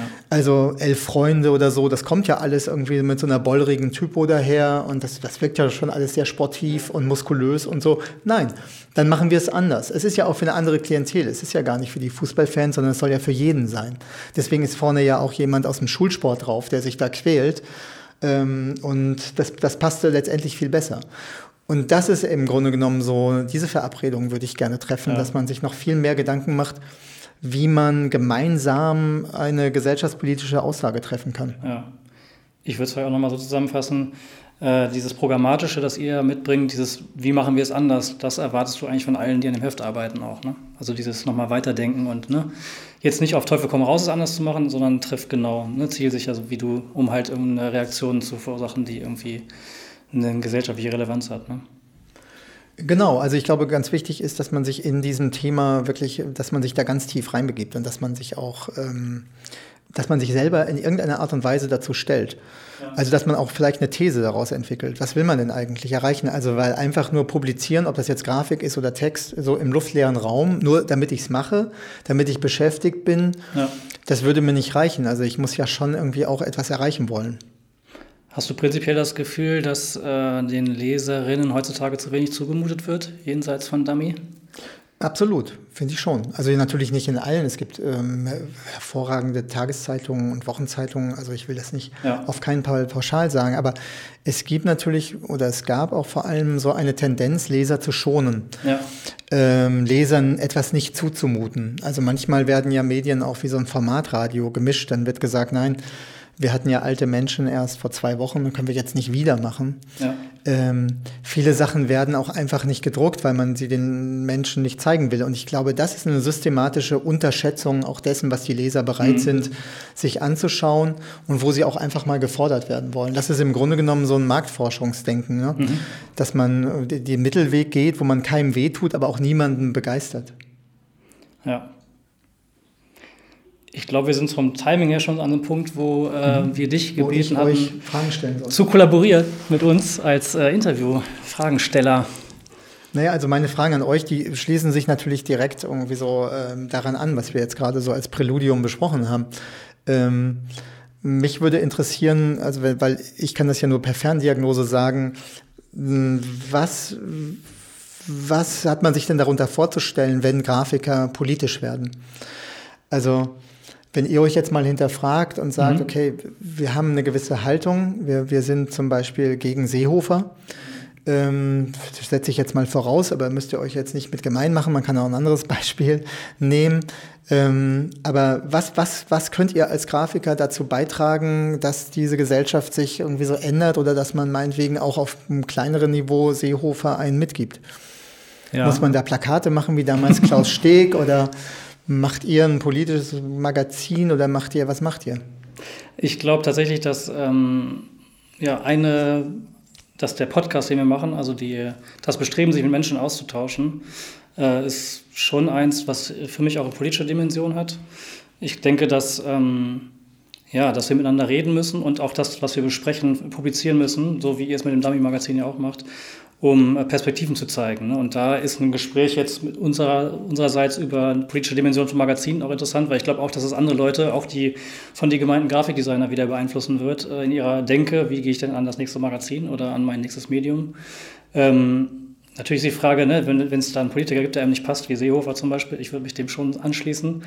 Ähm, äh, dich kann ja nicht direkt da irgendwie vom Stuhl ziehen. Ne? Also man muss natürlich dann über äh, gesellschaftliche Prozesse nachdenken, wie funktioniert eigentlich unsere Gesellschaft, wie funktioniert Politik. Äh, kann man von unten herauf irgendwas, hinauf irgendwas äh, unternehmen, aber direkt ihn ansprechen ist, glaube ich, nicht möglich über unsere, unser Gewerk. ähm, ja, ich glaube, es ist einfach das äh, Miteinander und das untereinander sich äh, austauschen und da irgendwas entwickeln. Das ist, glaube ich, das, was wir machen können als Grafikdesigner. Also Inhalte gestalten, wir sind ja Kommunikationsgestalter und ähm, unsere Fähigkeiten bestehen ja gerade darin, halt das, was uns wichtig ist, so zu verpacken, dass es halt kommuniziert ist, dass das verstanden wird, ne? dass es eine Öffentlichkeit auch bekommt, so würde ich sagen. Aber ich sehe so selten in der Öffentlichkeit irgendeine Art von politischer Gestaltung. Also ich wüsste auch gar ja. nicht, wie ich die definieren soll. Also ne, wenn man sich politische Plakate anguckt von früher, okay, dann ist die Aussage relativ klar. Ja. Irgendwie so, wenn man sich John Hartfield anguckt, irgendwie so von früher, in den 20er Jahren ja. oder so, ähm, dann sind das so Collagen, die einen impliziten politischen Willen ausdrücken mhm. und, und äh, die Nationalsozialisten karikieren oder irgendeine Großbourgeoisie und so ähm, wie, wie sehe so etwas heute aus? Und ich meine ja auch nicht, dass du Seehofer direkt angehen sollst, sondern ja. man könnte ja praktisch aus eigenem Antrieb, könnte man Plakate gestalten äh, über Seehofer mhm. oder über diesen Phänotyp von Populisten. Ne? Ja, tatsächlich habe ich da auch schon drüber nachgedacht, also nicht in Richtung Seehofer, aber ob das politische Plakat, ob das das ist, was sich auch wieder reanimieren ließe, weil die Plakatkultur besteht ja natürlich, ne? also wie man hier auch in euren Räumlichkeiten sieht. Ihr macht auch Plakate zu euren Publikationen. Es gibt ja mehrere Plakatwettbewerbe auch weltweit. Also Mut zur Wut ist ja auch gerade so ein Wettbewerb, der das politische Plakat ja mhm. propagiert. Auch eine Wanderausstellung sogar. Also da gibt es schon äh, Bestrebungen, die natürlich im kleinen Kreise auch nur stattfinden. Ne? Also in der Blase auch wieder. Ne? Also die Dinger sehe ich dann quasi im Rahmen dieser Ausstellung auf der Straße, was ja schon mal gut ist. Aber bei mir in der Ecke sehe ich das halt noch nicht. Ne? Also da gibt es sicherlich Räume, die zu bespielen wären. So. Und manchmal eskaliert es aber auch. Also wenn man sich zum Beispiel an dieses Plakat von Obama erinnert, ne? Ja. Dieses, ich weiß nicht, wer es gemacht hat, aber äh, dieses. Obey hier der, genau, äh, dieses Konterfei, ja. ne? dieses ähm, Duplex-Verfahren und so. Oder auch wenn man so praktisch so, so, ein Logo, dieses Hakenkreuz, was in den Papierkorb geschmissen wird oder so, das ja. sind, sind, ja alles irgendwie Stimmt, so auch grafische ja. Sachen. Ne?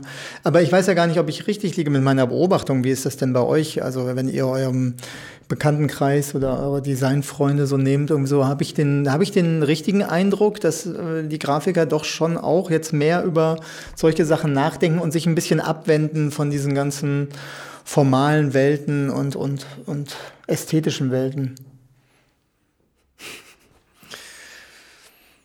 Habe ich nicht unbedingt das Gefühl, dass es da so einen Entwicklungsprozess gibt unter den Grafikern. Also fällt es auch schwer, da so das zu verallgemeinern als so eine homogene Gruppe oder so, wo so eine Entwicklung jetzt stattfindet.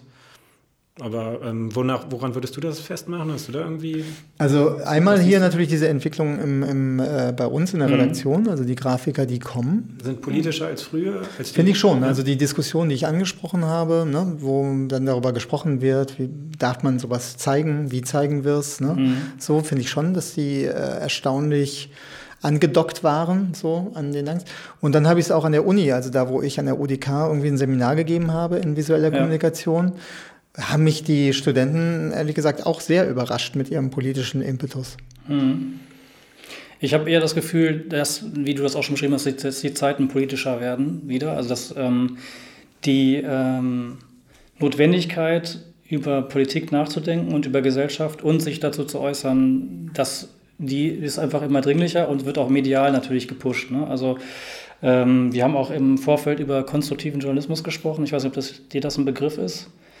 Ähm, das ist so, ne, es scheint, so wie ich das beobachte, ein neuer Trend am journalistischen Himmel zu sein, der, wo es ja darum geht, ähm, nicht nur die Schreckensbilder zu zeigen, sondern eigentlich ähm, ja, etwas zu verbreiten, äh, was dazu eher animiert, sich zu verändern oder sich zu bewegen, etwas zu tun, ne? also aktiv zu sein. Oft, ne?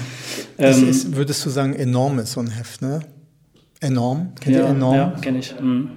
Das ist so vor lauter richtig machen und, und gut machen, so ist man so nach 20 Seiten so mürbe.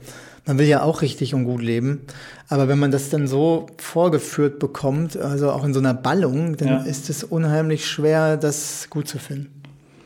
Also ich habe eher das Gefühl, dass äh, in meinem Bekannten- und Freundeskreis, dass die Menschen sich zunehmend politischer einfach verhalten. Also dass, sie, dass ihnen ihre, die Relevanz ihres Verhaltens bewusster wird und es auch einen Austausch darüber gibt. Das würde ich gar nicht auf die Grafikdesigner äh, beziehen. Es hat aber vielleicht auch mit ähm, dem Älterwerden zu tun. Ne? Also ich glaube auch, dass... Äh, äh, ja, wir sind, Benny ist Jahrgang 85 geboren, ich bin Jahrgang 80 geboren. Ähm, ich bin einfach jetzt auch in einem, oder wir sind generell in einem Alter, wo andere Themen wichtiger werden auch, ne? wo es jetzt mhm. nicht mehr, also ich habe Grafikdesign auch erst mit 30 angefangen zu studieren mhm. und war vorher Pädagoge und habe einen anderen, mit, mit einem anderen Anspruch als andere vielleicht da reingegangen in das Studium und wusste, was ich da mitnehmen möchte auch. Und ich glaube, deswegen ist natürlich auch in meinem Umfeld und irgendwie gerade in meinem Alter, da denkt man nochmal anders über die Dinge. Ne? Da ist man nicht mehr so formal. Also ne, natürlich Grafikdesign machen hat auch mal mit irgendwie sich ausprobieren, Oberflächen gestalten zu tun. Aber diese inhaltliche ähm, Komponente, die sehe ich äh, natürlich auch bei den Leuten, die halt einfach sich in einer Lebensphase befinden, als die, die gerade anfangen zu studieren. Ne? Das irgendwie ist meine Beobachtung auf jeden mhm. Fall. Aber es gibt immer noch so einen großen Widerspruch zwischen Wissen und, und, und Handeln. Ne? Also ich glaube schon, dass praktisch diese Awareness gestiegen ist. Ja. Wir wissen um die Probleme. Aber letztlich das, wie man dann selber lebt ne, und, und wie man selber dazu beiträgt, dass es vielleicht besser wird oder wie man sich auch selber politisch artikuliert, das scheint weiter hinterher zu hinken. Also ich mhm. frage mich zum Beispiel gerade aktuell, das wäre auch wieder ein Fall für einen Grafiker, diese Geschichte mit RWE und dem Hambacher Forst. Mhm.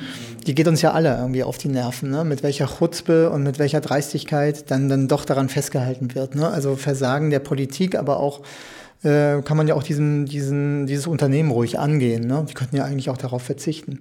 Und dann gleichzeitig haben die aber hier in der Friedrichstraße so einen Greenwashing-Store, ne? wo mhm. RWE sich da ausstellt als, als grünes Unternehmen ja. und so. Warum marschiert da keiner hin? Ne? Warum, warum marschiert man da nicht vor? Also warum äh, versucht man da nicht so ein bisschen sich zu artikulieren und den mhm. so bitte auch meinetwegen so sponti-mäßig, auch mit Humor. Da muss man ja, ja jetzt nicht irgendwie so als, äh, als autonomer Blog aufmarschieren. Aber ich hatte zum Beispiel so ein Plakat gedacht, Manager gegen Kohle. Ne? Mhm. So. Also auch um da wieder ein bisschen so die gewohnten Blickachsen zu verändern, weil Manager normalerweise demonstrieren die nicht, gegen Kohle sind sie auch nicht. Ja. So. Und, und damit hätten vielleicht selbst die Leute da in diesem RWE-Shop ein Problem. Ja. Das Plakat, das macht ihr, ne? So. Ähm, das hatten wir schon mal bei der Anti-AKW-Demo irgendwie so vor, vor zehn Jahren. Da hatten wir Plakate gemacht, da stand halt auch drauf, Manager gegen Atomkraft, Prostituierte gegen Atomkraft. Ja. So, alles so gesellschaftliche Bereiche, wo die Leute erstmal nicht drauf kommen, wo du aber auf einmal so einen gesellschaftlichen Konsens suggerierst, den es eigentlich gar nicht gibt, mhm. aber der so wünschbar wäre oder, oder wünschenswert ja. wäre. Und das finde ich immer schade irgendwie so, dass es hinter diesen ganzen und da scheint mir auch das Internet so ein Ort zu sein, wo unheimlich viel Energie hinfließt und auch so praktisch zur Ersatzhandlung verkommt. Weil mhm. das ist natürlich unheimlich leicht, sich da zu positionieren. Geht mir ja genauso, weißt du, bei Kampakt eben noch was ja. unterschreiben, irgendeine Aktion gegen Seehofer, aber letztlich ist es auch so ein Ablasshandel. Du denkst irgendwie so, okay, damit hast du es jetzt erledigt, da musst du eigentlich nicht mehr machen und ja. das ist eigentlich schade. Ja, wir gehen trotzdem nicht vor die Tür dafür, ne? Nee, man geht nicht vor die Tür und man äh, fängt auch nicht an, über kreativere Formen des Protestes äh, nachzudenken. Ja.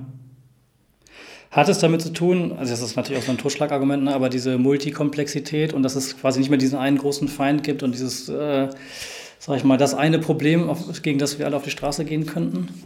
Nö, finde ich nicht. Also das ist so komplex ist es ja eigentlich gar nicht. Also die, die Kausalitäten sind ja relativ offenbar. Ich finde, das, das finde ich wirklich irgendwie so eine, so eine Entschuldigung für äh, für Antriebsarme. Ja. Weil man, man kann auch jederzeit jemandem ins Gewissen reden. Also das ist so, wenn du auf der Straße jemanden siehst, der da sein Auto laufen lässt, einfach und drin sitzt, kannst du ja hingehen und sagen, möchten Sie das nicht ausmachen? So, dann wird er dich vielleicht anblaffen, ne? aber irgendwas hast du trotzdem was getan. Also mhm. mir wird es leid tun, daran vorbeizugehen. Und da kannst du natürlich daran vorbeigehen und sagen, ach, es gibt so viele Probleme, um das kann ich mich jetzt hier gerade nicht kümmern. Es ist alles so komplex und so. Ist es ein typisch deutsches Verhalten, äh, dem anderen nicht auf die Füße treten zu wollen? Nö, glaube ich gar nicht. Also wenn ich so an äh, laufende Autos denke, dann denke ich eher an Italien. Ne? Also da darf noch viel mehr jeder das machen und auch die Umwelt versauen, äh, mhm. äh, wie es ihm gerade in den Sinn steht. Da finde ich ja ehrlich gesagt die soziale Kontrolle, die wir in Deutschland ja doch auch schon an vielen Stellen haben, wäre da eigentlich mal ganz gut einsetzbar. Okay, ja. ne? Die ganzen Blockwart-Mentalität, wenn die dazu führen könnte, dass der Planet ein bisschen länger überleben kann, hätte ich da eigentlich gar nichts gegen. Es müsste man nur in die richtigen Bahnen denken. Ne? Finde ich eigentlich ein schönes Schlusswort. Oder hast du noch was? Na, ich überlege gerade wegen diesem Aktivismus. Ähm, ich denke, ähm, das hat auch viel mit, äh, mit dem Verhältnis zwischen Wirkung und, ähm, und Investition zu tun, dass die Leute halt durch, seitdem es das Internet gibt, ähm, sich dessen bewusster sind, du kannst mit einem Posting irgendwie 1000 Leute erreichen, aber wenn du hier vor das RWE-Gebäude gehst mit deiner Demo, dann sehen es vielleicht zwei Leute. Mhm. Und ähm, dass das so in Verhältnis gesetzt wird und demotivierender ist oder sich demnach nicht mehr lohnt, solche, so ein direkter Aktivismus. Aber in dem konkreten Fall ist es ja so, dass äh, die Streu, der Streuverlust im Internet ist ja riesig, während du da beim RWE-Gebäude ja die Leute direkt ansprechen kannst, die da drin sitzen. Ne? Ja, aber du hast natürlich schon recht, Benny, aber letztendlich baust du natürlich drauf, dass es vielleicht trotzdem skaliert. Ich will da jetzt auch nicht alleine hinmarschieren, aber vielleicht findet es Nachahmer und dann stehen da immerhin schon 20 vor, dann sind die ganzen Berlin-Touristen, die sagen, wow, was ist da denn los und so. Das ist mir schon klar, dass das wahrscheinlich irgendwie so nicht großartig was verändert. Aber ich sage nur, diese Widersprüchlichkeit in der Behauptung von gutem Leben und in der Behauptung von Glaubwürdigkeit, was sich ja auch darin ausdrückt, dass wir unsere ganzen Lebensweisheiten ne, für das bessere Leben in irgendwelche äh, elektronischen Gadgets reintippen, die in Sklavenarbeit in China hergestellt werden. Ich meine, darüber ließe sich ja dann auch nochmal trefflich streiten, wie, wie falsch so ein Leben eigentlich ist. Ne? Also diese ganzen tollen Better Places Blogs, ne, die auch auf irgendwelchen Apple-Rechnern zusammengeschrieben werden. Und ich meine, das ist ja ein Widerspruch in sich. Ne? Ja. Und darauf hinzuweisen und, und sich dann auch immer wieder selber zu fragen, irgendwie so, das muss man, glaube ich, schon tun, ne? auch wenn man selber dann auch überhaupt nicht kohärent ist in seinem Verhalten. Das ist, ja. jetzt, das ist jetzt aber kein schönes Stichwort, äh, Schlusswort. Stichwort vielleicht schon. Da brauchen wir auf jeden Fall was Persönlicheres. Ach, weiß ich nicht, kann man auch so stehen lassen. Ich finde gerade die Widersprüchlichkeiten im Leben sind ja auch ähm, gute Reibungspunkte, von denen aus man sich entwickeln kann. Ne? Mhm, okay. Dummy ähm, Widersprüche. Naja, gar nicht so schlecht. Ja, dann vielen Dank für deine Zeit. Ja, ich danke euch, dass ihr uns besucht habt. Gerne. Vielen Dank. Ja, wie steigen wir ein? Hast du eine Idee? Ähm, ja, mir ist auf jeden Fall diese Ausgangsfrage von Oliver Gers sehr in Erinnerung geblieben. Wie kann man als Designer politisch werden? Beziehungsweise im Wortlaut sogar, ähm, was hat man sich darunter vorzustellen, wenn Grafiker politisch werden? Ja. Weil mich das ganz schön getriggert hat. Ähm, wir zwar auch Antworten gegeben haben, aber ja, irgendwie habe ich so das Gefühl, ich bin da selber nicht ganz so glücklich mit, mit dem Stand. Mit, unser, mit unseren Antworten? Nee, mit unseren Antworten ist schon okay, aber so mit der ähm, ja, Design-Szene, die, also ich finde, die könnte schon noch mehr machen. Hm. Könnte schon noch politischer werden. Hast du da eine Vision, wie das geschehen könnte? Nee, das ist ja auch ein bisschen das Problem, dass, ich, dass ich im Grunde etwas kritisiere, was ich selber auch nicht, ähm, wo ich selber nicht vorangehe mit gutem Beispiel. Ja. Deswegen ähm, fällt es mir da auch schwer, so laute Kritik zu äußern. Aber das ja. ist mir auf jeden Fall so durch den Kopf gegangen, dass ich, dass ich denke, wir als Designer haben eigentlich das beste Wissen darüber, wie man Haltung und Aussagen mhm. transportiert. Mhm. Und demnach müssten wir da auch irgendwie wie so eine Speerspitze vorangehen und Ideen entwickeln, Innovationen vorantreiben, irgendwie neue Medien finden und Umgangsformen finden. Und ähm, ja, das äh, es gibt es schon in Ansätzen, aber insgesamt finde ich das ein bisschen mau doch noch. Wenn man das mal so priorisieren äh, wollte, was denkst du, wo müsste am meisten getan werden oder könnte am meisten getan werden? Also wo, wo ist denn unser effizientester Wirkungskreis dann? Also ist das wie im Interview besprochen, wäre das eine Plakataktion zum Beispiel? Oder wir haben ja auch schon jetzt ein bisschen drüber diskutiert zwischendurch, muss man im Internet irgendwie kommunizieren? Im Interview ging es ja auch darum, dass ähm, ja bei gerade bei so Online-Petitionen, das ist ja schon ein politischer Akt, ne? Äh, basisdemokratischer Akt, äh, sich, äh, sich eine eine Haltung zu unterschreiben und äh, quasi ein Mandat zu erteilen, halt irgendwie das weiterzutragen dass man damit vielleicht auch so ein bisschen Ablasshandel betreibt, indem man dann eigentlich sagt, ja gut, ich habe mich ja eingesetzt, ne, da ist jetzt mhm. mein Name drunter. Man kann es ja sogar auch teilen in sozialen Netzwerken. Ähm, und Oliver Gers hatte ja äh, bemängelt, dass man es dann eigentlich dabei belässt ne, und nicht auf die Straße geht ja. und, und auch nicht nach kreativen äh, Möglichkeiten sucht, ne, nach anderen Möglichkeiten, die einem nicht so vorgekaut werden oder die andere sich ausdenken. So, ne? Ja, ja, also ich sehe auch auf jeden Fall eine Politisierung von unserer ganzen, also von der gegenwärtigen Gesellschaft oder Generation auf allen Ebenen. Aber es bleibt oft in so einem, ähm, ja, in so einem auf sich bezogenen, dass man nur bei sich selber Veränderungen eingeht und wenig irgendwie den anderen auf die Füße treten will oder auch mal so laut wird und in die Öffentlichkeit richtig geht mit seinen Haltungen und mhm. so, so aktiv wird. Das fehlt mir ein bisschen. Ja. Und ähm, also ja, ohne auch diese ganzen defensiven oder passiven politischen Aktionen irgendwie den, den Sinn abzusprechen oder das zu kritisieren, könnte da doch irgendwie einfach noch mehr mhm. gehen. Also ich finde man, zum Beispiel so, man sieht echt ganz viel in uns, so im, im Umkreis, im eigenen, irgendwie ja jetzt mit ähm, diese Themen Veganismus, äh, Work-Life-Balance, Fairtrade, Bio, Recycling, solche Sachen, das werden alles da gibt es eine richtig, eine große Veränderung, dass viel mehr Leute sich damit beschäftigen und auch das in ihrem eigenen Lebensrahmen so verwirklichen und in der Form auch irgendwie politisch werden. Mhm. Aber es wird so wenig mal ja so offensiv Politik betrieben. Mhm. An die anderen herangegangen und die kritisiert. Das wird so im Privaten gelöst, das Problem. Ja, ne? genau. Ne? Also man verändert zum Beispiel jetzt, was Veganismus angeht oder Vegetarismus, sein Konsumverhalten und leistet damit einen Beitrag. Also es ist eine politische Handlung, indem man quasi ja, auf ökonomischer Ebene sich verändert. Ne? Also ja. versucht in diesen ja, Wirtschaftskreislauf ein, einzudringen und da irgendwie zu versuchen, was zu verändern. Ne? Aber ohne jetzt Forderungen zu stellen. Also ja. vielleicht nochmal im Dialog mit anderen zu sagen, hier, wenn du gefragt wirst, okay, das sind meine Gründe für, keine Ahnung, Secondhand-Kleidung oder äh, ich fahre jetzt nur noch Fahrrad, mein Auto habe mein Auto abgeschafft. Aber das ist immer noch nicht der, nicht der Finger in der Wunde. Ne? Ja. Also es gibt keine konkrete äh, Kommunikation, die über das Private hinausgeht. So, ne? Ja. Hm. Oder oft in dieser Designer- Welt ist es so, dass, ähm, dass schon politische ähm, Aktionen gemacht werden und sich auch Designer politisch ähm, beteiligen. Ähm, das wird dann aber oft zu so, ein, zu so einem Kunstprodukt. Mhm.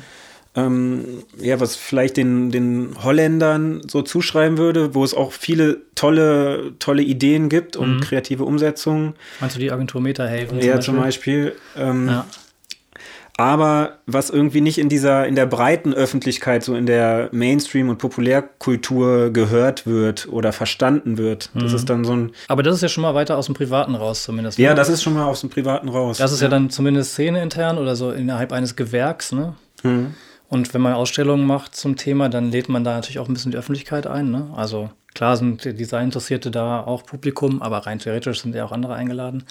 Aber man dringt natürlich auch mit so einer Ausstellung nicht in den, in den Lebensraum der anderen ein. Ne? Ja. Also jetzt, wenn wir nochmal zum Medium Plakat zurückfällt, ähm, hier auf der Straße hängen äh, aktuell zwei Plakate, glaube ich, die gegen das niedersächsische Polizeigesetz ähm, wettern und äh, zu einer Demonstration aufrufen. Und ich, in dem Kontext gibt es schon oft Kommunikation, die auch irgendwie gestaltet ist. Ne? Also Demonstrationsaufrufe ist schon noch eine Sache, die irgendwie, wo das Medium benutzt wird, um halt ähm, sich zu versammeln. Ne? Ja. Und dann gemeinsam eine Haltung zu zeigen. Aber es gibt, ich äh, habe jetzt kein Plakat vor Augen, was alleine eine Haltung postuliert. So, ne? Hm. Also wie wir es auch im Interview hatten, irgendwie, ne, es gibt jetzt klar diese Plakatwettbewerbe, aber hier in, der, in den letzten halben Jahr ist mir nichts aufgefallen, weil ich denke, ah krass, das ist ja mal wirklich eine, hier steht eine Haltung ne, und nicht eine Werbung quasi. Ja, da habe ich jetzt auch noch mal die Tage drüber nachgedacht. Ähm, du hattest ja hier die Idee aufgebracht, ob wir nicht selber politisch aktiv werden und ein äh, Plakate gestalten oder Plak ein Plakat gestalten. Ja. Ähm, und so ausgehend von der Frage, wo sind die politischen Plakate, habe ich mhm. noch mal ein bisschen versucht, offener umherzugucken, ob es die eigentlich wirklich nicht gibt. Ja. Und doch, da, da hängen schon viele in den Straßen. Es ist nur oft, ähm, was mir dann aufgefallen ist, diese, diese Tonalität und diese Gestaltung, die uns vielleicht mit unseren Augen gar nicht mehr anspricht, weil es mhm. so entweder in so einer Antifa-Blase ist, ähm, okay, mit ja. so typischen Parolen und in so einer ganz krassen, ähm, ja, Stilistik, in so einer, so einer typischen, dass man das im Kopf direkt ja. abspeichert als so eine gewisse, es spricht nur so eine gewisse Gruppe an und äh, mit so einer gewissen ähm, Tonalität. Also ist das irgendwie immer nur für so Blasen vorgesehen. Mhm. Und, ähm, und gerade wir als Gestalter müssen das ja eigentlich können, diese Blasen zu verlassen und auch für die breite Gruppe zu sprechen ja. oder andere Blasen anzusprechen mhm. und die Verbindungen zu schaffen. Ja. Gebe ich dir recht. Also deine Beobachtung ist eigentlich, die haben dann eine visuelle Marke irgendwie oder eine bestimmte Tonalität, ja. ähm, die es ermöglicht halt von Interessierten sofort erkannt zu werden, aber eigentlich andere dann mehr oder weniger ausschließt. So, ne? Oder Ja, ja oder halt auch einfach nicht, nicht cool, in Anführungsstrichen, mhm. cool genug ist. Für Designer. Ja, oder für, ja, ja, für Designer. Ja, also, ja, ja, das stimmt. Also jetzt, wo du es sagst. Also, weil. Da ich, ist, ist die, mir, fällt mir das ja, rückblickend auch auf. Diese Aussage, die du getroffen hast, so, oder diese Frage, wo sind mhm. die politischen Plaka äh, Plakate, kann ich schon beantworten mit, die hängen hier die ganze Straße runter, aber wir übersehen es halt. Mhm. Also ging es äh, im nächsten Schritt mal darum, darüber nachzudenken, wie, wie muss so ein politisches Plakat eigentlich auch aussehen, damit es funktioniert, ne? Damit es über Blasen hinweg, über Szenen hinweg, über Freundeskreise hinweg eine Wirkung entfalten kann. Ne? Ja. Und ähm, sind dir noch andere äh, Möglichkeiten des Protests, äh, des, oder des kreativen Protests irgendwie gekommen, als du darüber nachgedacht hast? Wir hatten ja noch darüber gesprochen, ob man äh, ins Netz ausweichen muss irgendwie, ob das Plakat nicht veraltet ist irgendwie. Jetzt, ja, ich bin eigentlich nicht der Ansicht, dass, das, dass man diesen Ort verlassen muss, dass man vielleicht eine andere Sprache oder Form findet, aber ja, wir können ja auch andere Dinge gestalten, ne? ja, so direkte Ideen, konkrete habe ich da auch nicht. Ähm, ich ich habe auch nichts gegen das politische Plakat. Ich finde das auch ein, ähm, weiterhin ein relevantes und gutes Medium. Ich denke nur, irgendwie mu muss es ja weitergehen. Das ist so das Mittel, was es schon seit 100 Jahren bald gibt. Ja. Ähm, und irgendwie könnte jetzt gerade im Zuge der ganzen Digitalisierung, Social Media und sowas muss doch eigentlich, muss auch noch mehr dazukommen. Oder vielleicht mehr so ein, so ein Kampagnen, Kampagnengedanke. Das mhm. ist halt nicht nur bei Plakaten, die dann in einer kleinen Stadt, in irgendeinem Stadtteil hängen, ähm, sondern dass es darüber hinaus vielleicht zu so Kampagnen werden würde. Mhm. Also die multimedial stattfinden. Ja. Es gab doch zur letzten ähm, Bundestagswahl von Wolfgang Tillmanns diese Aktion. Der hat doch äh, Foto, äh, Fotos, also Plakate eigentlich gestaltet, ne? Mhm. Fotos von sich genommen und Plakate gestaltet, die zum Wählen auffordern. Das fällt mir jetzt gerade nochmal als konkrete Stimmt, Aktion ja. ein. Das ist auch ein Gestalter, der, der, äh, der sich engagiert hat. Das wurde ja auch von vielen ähm, Gestaltern ja auch ähm, benutzt, ne? Also gerepostet. Das hat auch nicht nur im gedruckten stattgefunden, sondern das war ja in allen möglichen Kanälen äh, so sichtbar. Ne? Ja. Wie verbleiben wir denn jetzt? Brennt dir noch was auf der Seele zum Thema? Müssen wir jetzt in die Entwicklung gehen? Einer neuen Sprache? Ich habe keine Ahnung. Mm. Ja, das war's von uns zum Thema Haltung. Im Anschluss gibt es noch den Text Das geplatzte Herz. Äh, da geht es um das Buch Ein Mann, das Oliver Gers in der Sendung erwähnt hatte. Ich würde sagen, wir fahren das Ding mal ab.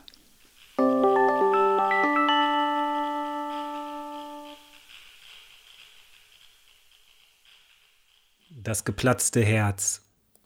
Seine Niederlage war größer, als es ein Sieg je hätte sein können. Alekos Panagoulis kämpfte gegen die griechische Diktatur. Seine Frau mit dem Buch Ein Mann gegen das Vergessen. Text Michales Panteluris. Es würde böse enden, das stand immer fest. Ein Mann, der kein Mörder war, wollte morden für die Freiheit.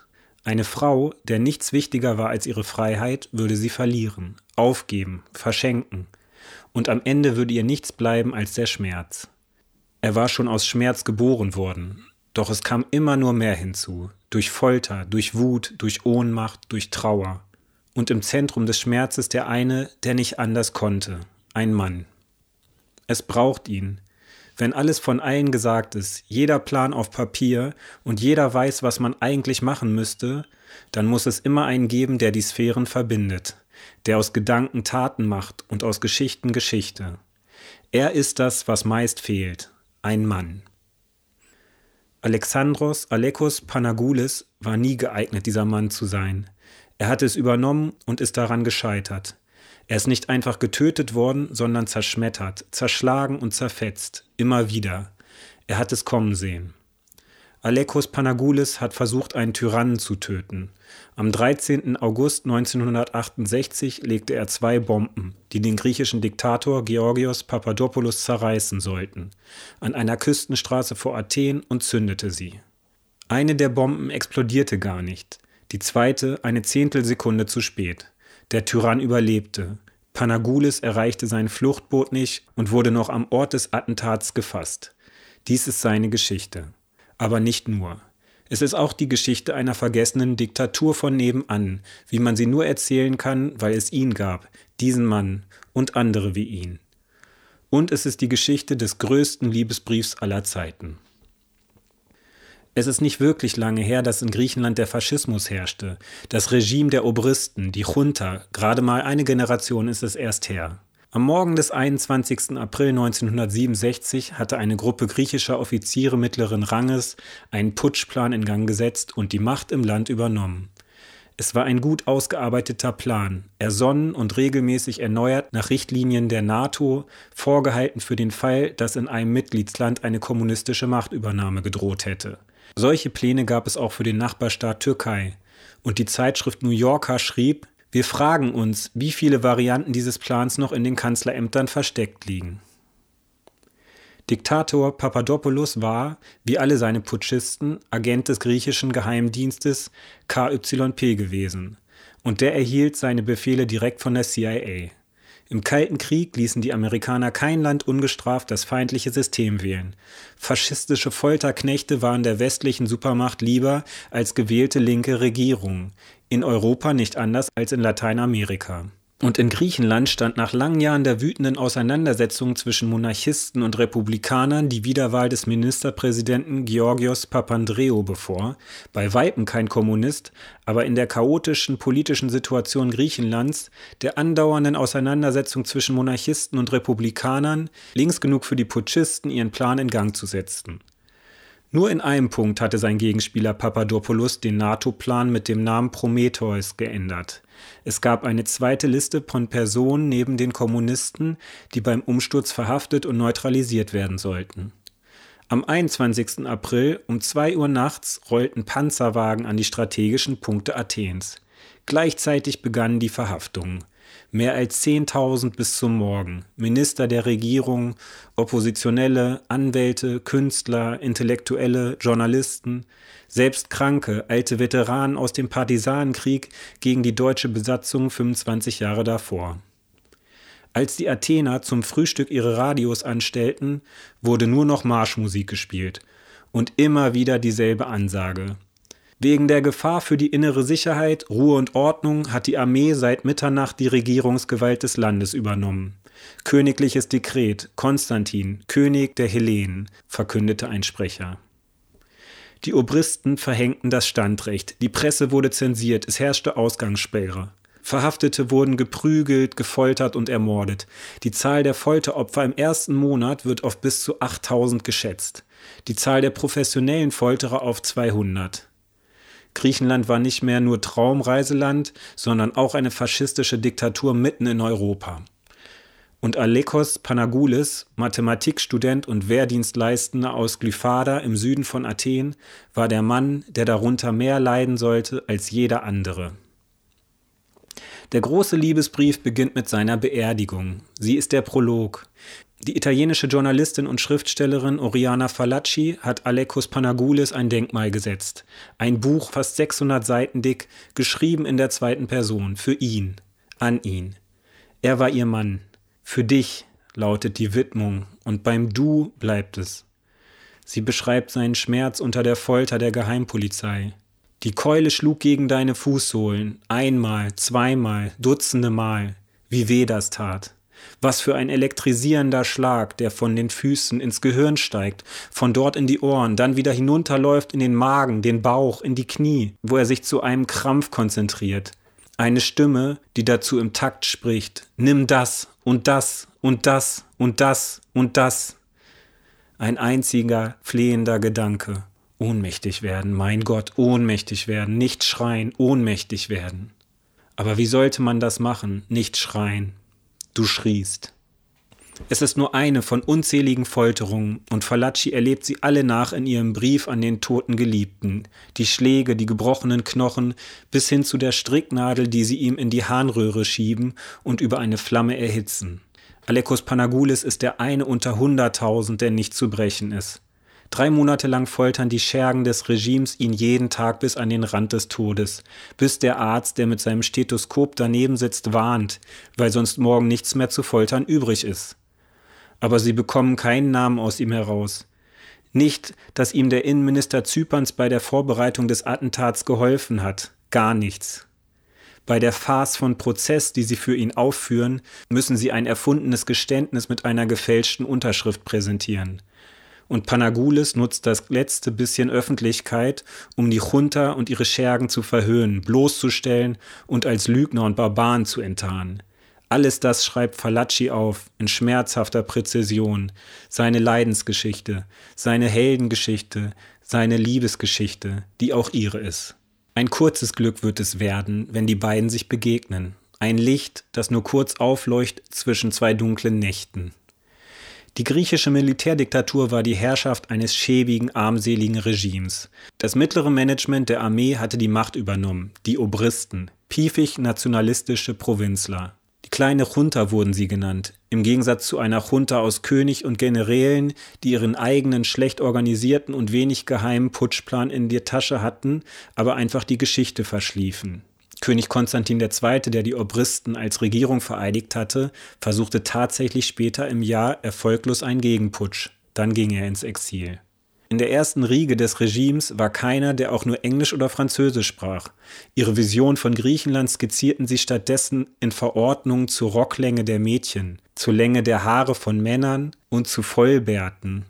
Griechenland, die Wiege der klassischen europäischen Kultur, war ein Aushängeschild für kleingeistigen Nationalismus, Faschismus und Willkürherrschaft geworden. Alekos Panagoulis, der Mann, den sie nicht brechen können, errichtet eine eigene Art von Regime. Sie ändern seine Todesstrafe in lebenslängliche Haft, um vor der Welt ihre Menschlichkeit zu beweisen. Er wird völlig isoliert.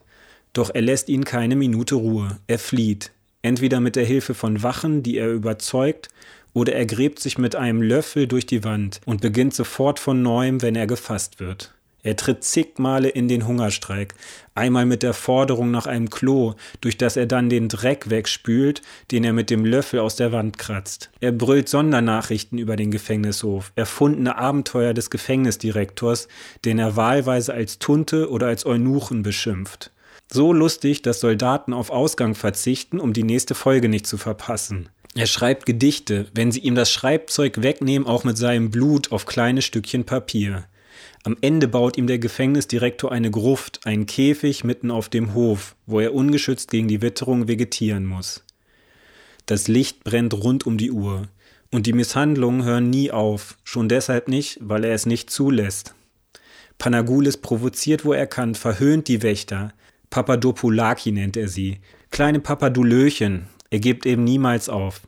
Insgesamt fünf Jahre ist Alekos Panagoulis ein Gefangener der Junta, drei davon in seinem Käfig, immer isoliert, krank, einsam und ungebrochen, genau wie seine Mutter, die unerschütterlich vor dem Gefängnis wartet in ihrer schwarzen Witwentracht. Kyria Athina wird zu einem weiteren Symbol des Widerstands. Die alte Frau, die ihrem Sohn Essen bringt mit eingebackenen Pfeilen für die Gitterstäbe und auf dem Rückweg seine Kassiba herausschmuggelt.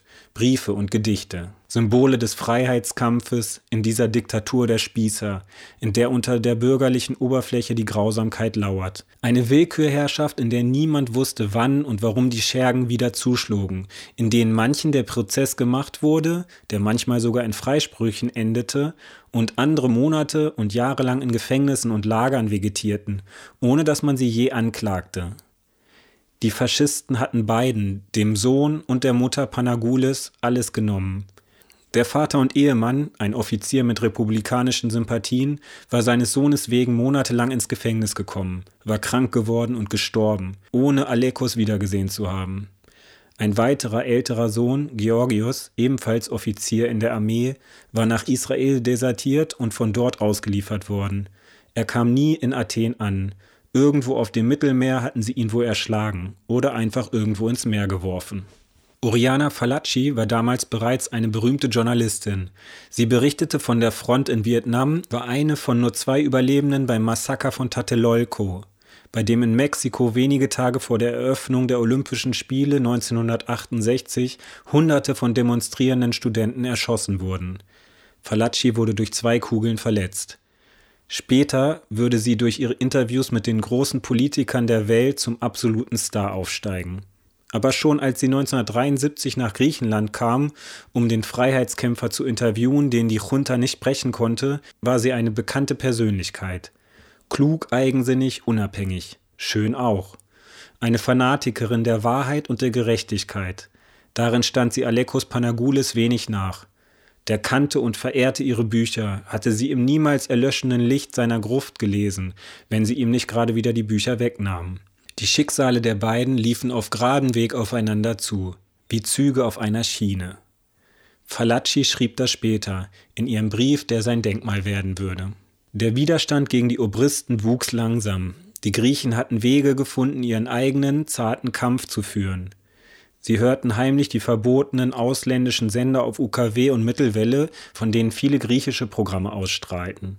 Während die Bundesrepublik nur zurückhaltend die Einhaltung der Menschenrechte anmahnte, sich aber weigerte, Griechenland vor dem Europäischen Gerichtshof anzuklagen, wie es zum Beispiel Holland vorschlug, machte sich die deutsche Presse verdient. Der Sternfotograf Fred Iert mietete ein Flugzeug und bewies mit Luftbildern die Existenz von Konzentrationslagern, die von der Junta bestritten wurde. Konkret druckte mehrfach Geschichten auf Griechisch, denn ausländische Zeitschriften wurden nicht zensiert und der Journalist Günter Wallraff kettete sich 1974 auf dem Athener Syntagmaplatz an, wurde verhaftet und gefoltert, bis er seine ausländische Identität offenbarte und widerlegte so endgültig öffentlich die Lüge vom folterfreien Staat.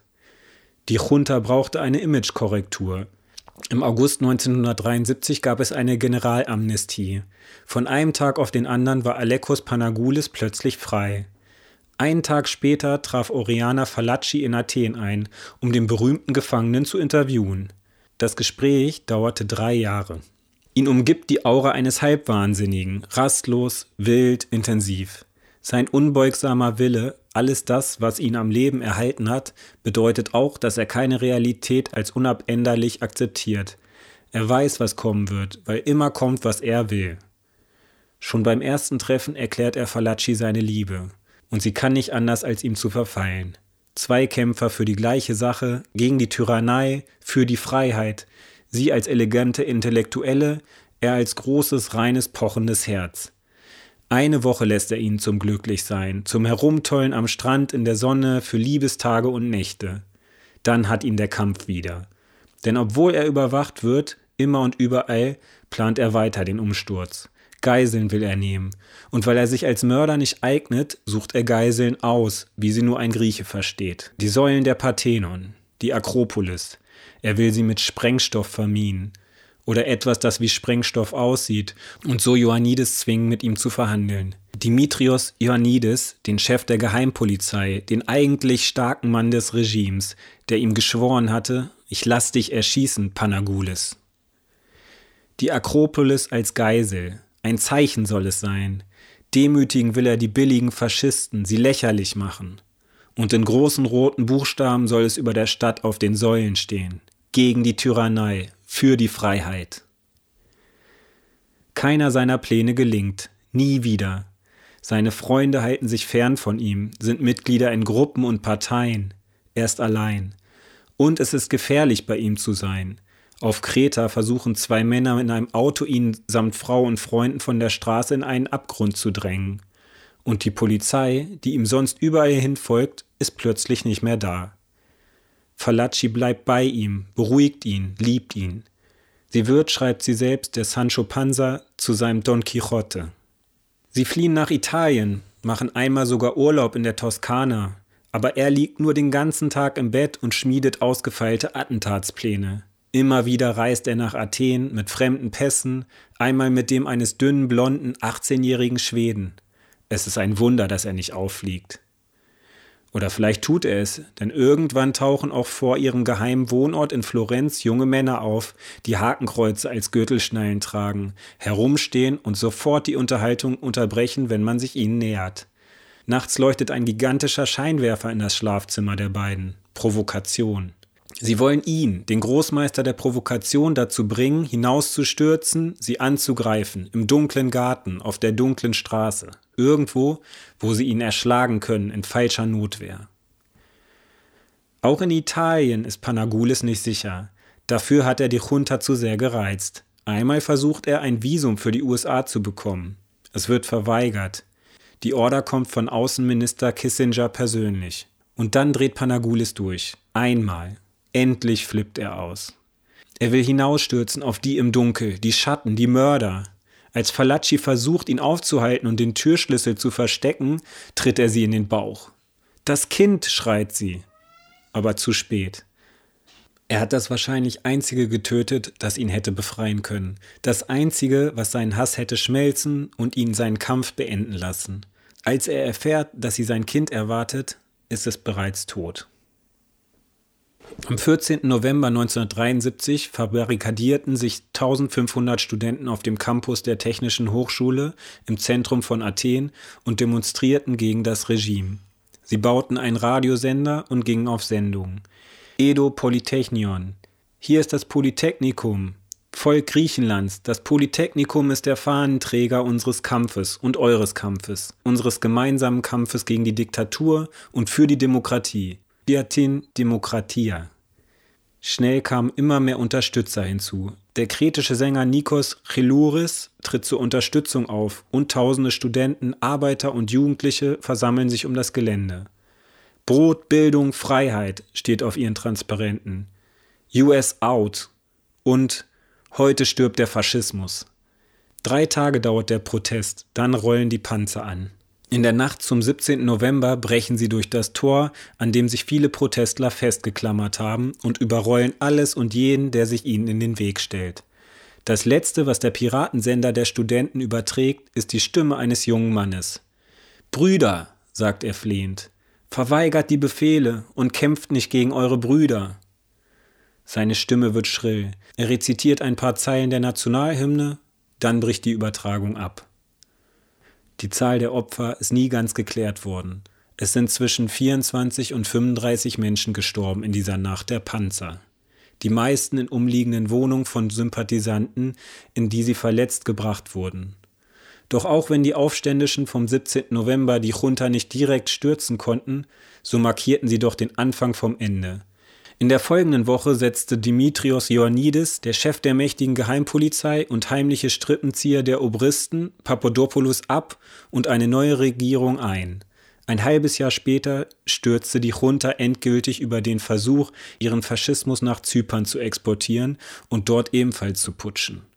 Die Türkei marschierte auf der Insel ein und die Westmächte zwangen die Obristen abzudanken, um einen Krieg zwischen den NATO-Partnern Türkei und Griechenland zu verhindern. Plötzlich war die Realpolitik auf Seiten der Freiheit. Panagoulis Leiden wurden dadurch kaum gelindert. Die Mordanschläge hörten nicht auf. Ein Motorboot auf Ischia, erneut ein Auto in Rom, angeführt von einer kroatischen Agentin im Dienst des italienischen Geheimdienstes und der CIA, Freundin eines italienischen Generals, der gleichzeitig in einer neofaschistischen Partei aktiv war. Ein Monat nach dem Zusammenbruch der Diktatur fliegt Alekos Panagoulis nach Griechenland zurück. Er wählt den 13. August, den Jahrestag seines Attentats. Ein paar Verwandte stehen am Flughafen, um ihn zu empfangen.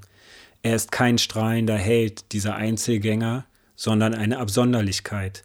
Der Mann, den man nicht brechen kann, ist auch einer, der sich niemals anschließt keiner Partei, keinem System, keiner Kirche, keinem Ismus, wie er es nennt, weil sich jeder Ismus auf Faschismus reimt. Sie kommen nicht, um ihn zu ehren, zumindest nicht jetzt, sondern erst später, wenn es zu spät sein wird. Aber hier in der Realität ist Panagolis einer der alten Zeit, der sich nicht abfinden will, dass alles neu ist, der ihn nicht verzeiht, den Kollaborateuren und Gewinnlern, den Opportunisten und Schleimern, die plötzlich immer schon gegen das Regime gewesen waren. Irgendwann haben sie ihn dafür umgebracht. Es ist nie bewiesen worden, weder wer noch dass sein Unfall überhaupt das Ergebnis eines Mordanschlags war. Aber dies hier sind die Fakten. In der Nacht zum 1. Mai 1976 kam der Parlamentsabgeordnete Alexandros Panagoulis aus Glyfada auf dem Weg nach Hause in seinem kleinen grünen Fiat von der Straße ab und stürzte in die offene Montagegrube einer Autowerkstatt. Sein Herz platzte beim Aufprall, seine Leber wurde in 19 Stücke zerrissen und er starb auf dem Weg ins Krankenhaus. Ein Mann wurde verurteilt, ihn gerammt zu haben, zu lächerlichen 5000 Drachmen Strafe. Zeugen hatten zwei Autos gesehen, die ihn abgejagt hatten, aber die Justiz fand keine Anzeichen für einen Mord. Zeugen änderten die Aussagen, Widersprüchen wurde nicht nachgegangen. Ein paar Tage später hatte Alekos Panagoulis Dokumente vorlegen wollen über die Verwicklung von aktiven Politikern bis hinauf zum Verteidigungsminister in die Machenschaften der Junta. Er hatte nie aufgehört zu kämpfen, hatte knapp einen Parlamentssitz ergattert mit einem lächerlichen, unterfinanzierten Wahlkampf, weil er kein Geld einer Partei annehmen wollte. Er war ihnen allen auf die Nerven gegangen, bis zum Schluss, als Griechenland zum ersten Mal in der Neuzeit begonnen hatte, eine stabile Demokratie aufzubauen, in der Realität mit den Mitteln der Realpolitik. Mit all den Lügen, Intrigen und schalen Kompromissen, die als unausweichlich gelten und mit denen Alekos Panagoulis, der Mann, den man nicht sprechen konnte, nicht leben wollte. Schreib du es auf, versprich es mir, hatte er sie angefleht. Er hatte immer gewusst, dass es einmal böse enden würde, dass er nicht überleben würde. Und sie hatte es ihm versprochen. Es wurde der größte Liebesbrief aller Zeiten, fast 600 Buchseiten lang, und es begründete endgültig ihre literarische Karriere. Ihr Buch heißt Ein Mann, und es hat die Heldengeschichte dieses einen Mannes in die Welt getragen, die Geschichte einer schäbigen Diktatur und die von unvorstellbaren Mut, von Leiden, Liebe und Tod. Es wird in Deutschland nicht mehr verlegt. Nun ist er wirklich tot, der Mann. Oriana Falacci, die das Buch Ein Mann geschrieben hat, ist am 15.09.2006 in Florenz gestorben. Das Buch lässt sich unter der ISDN-Nummer 359 625 2040 in Archiven und Antiquariaten bestellen.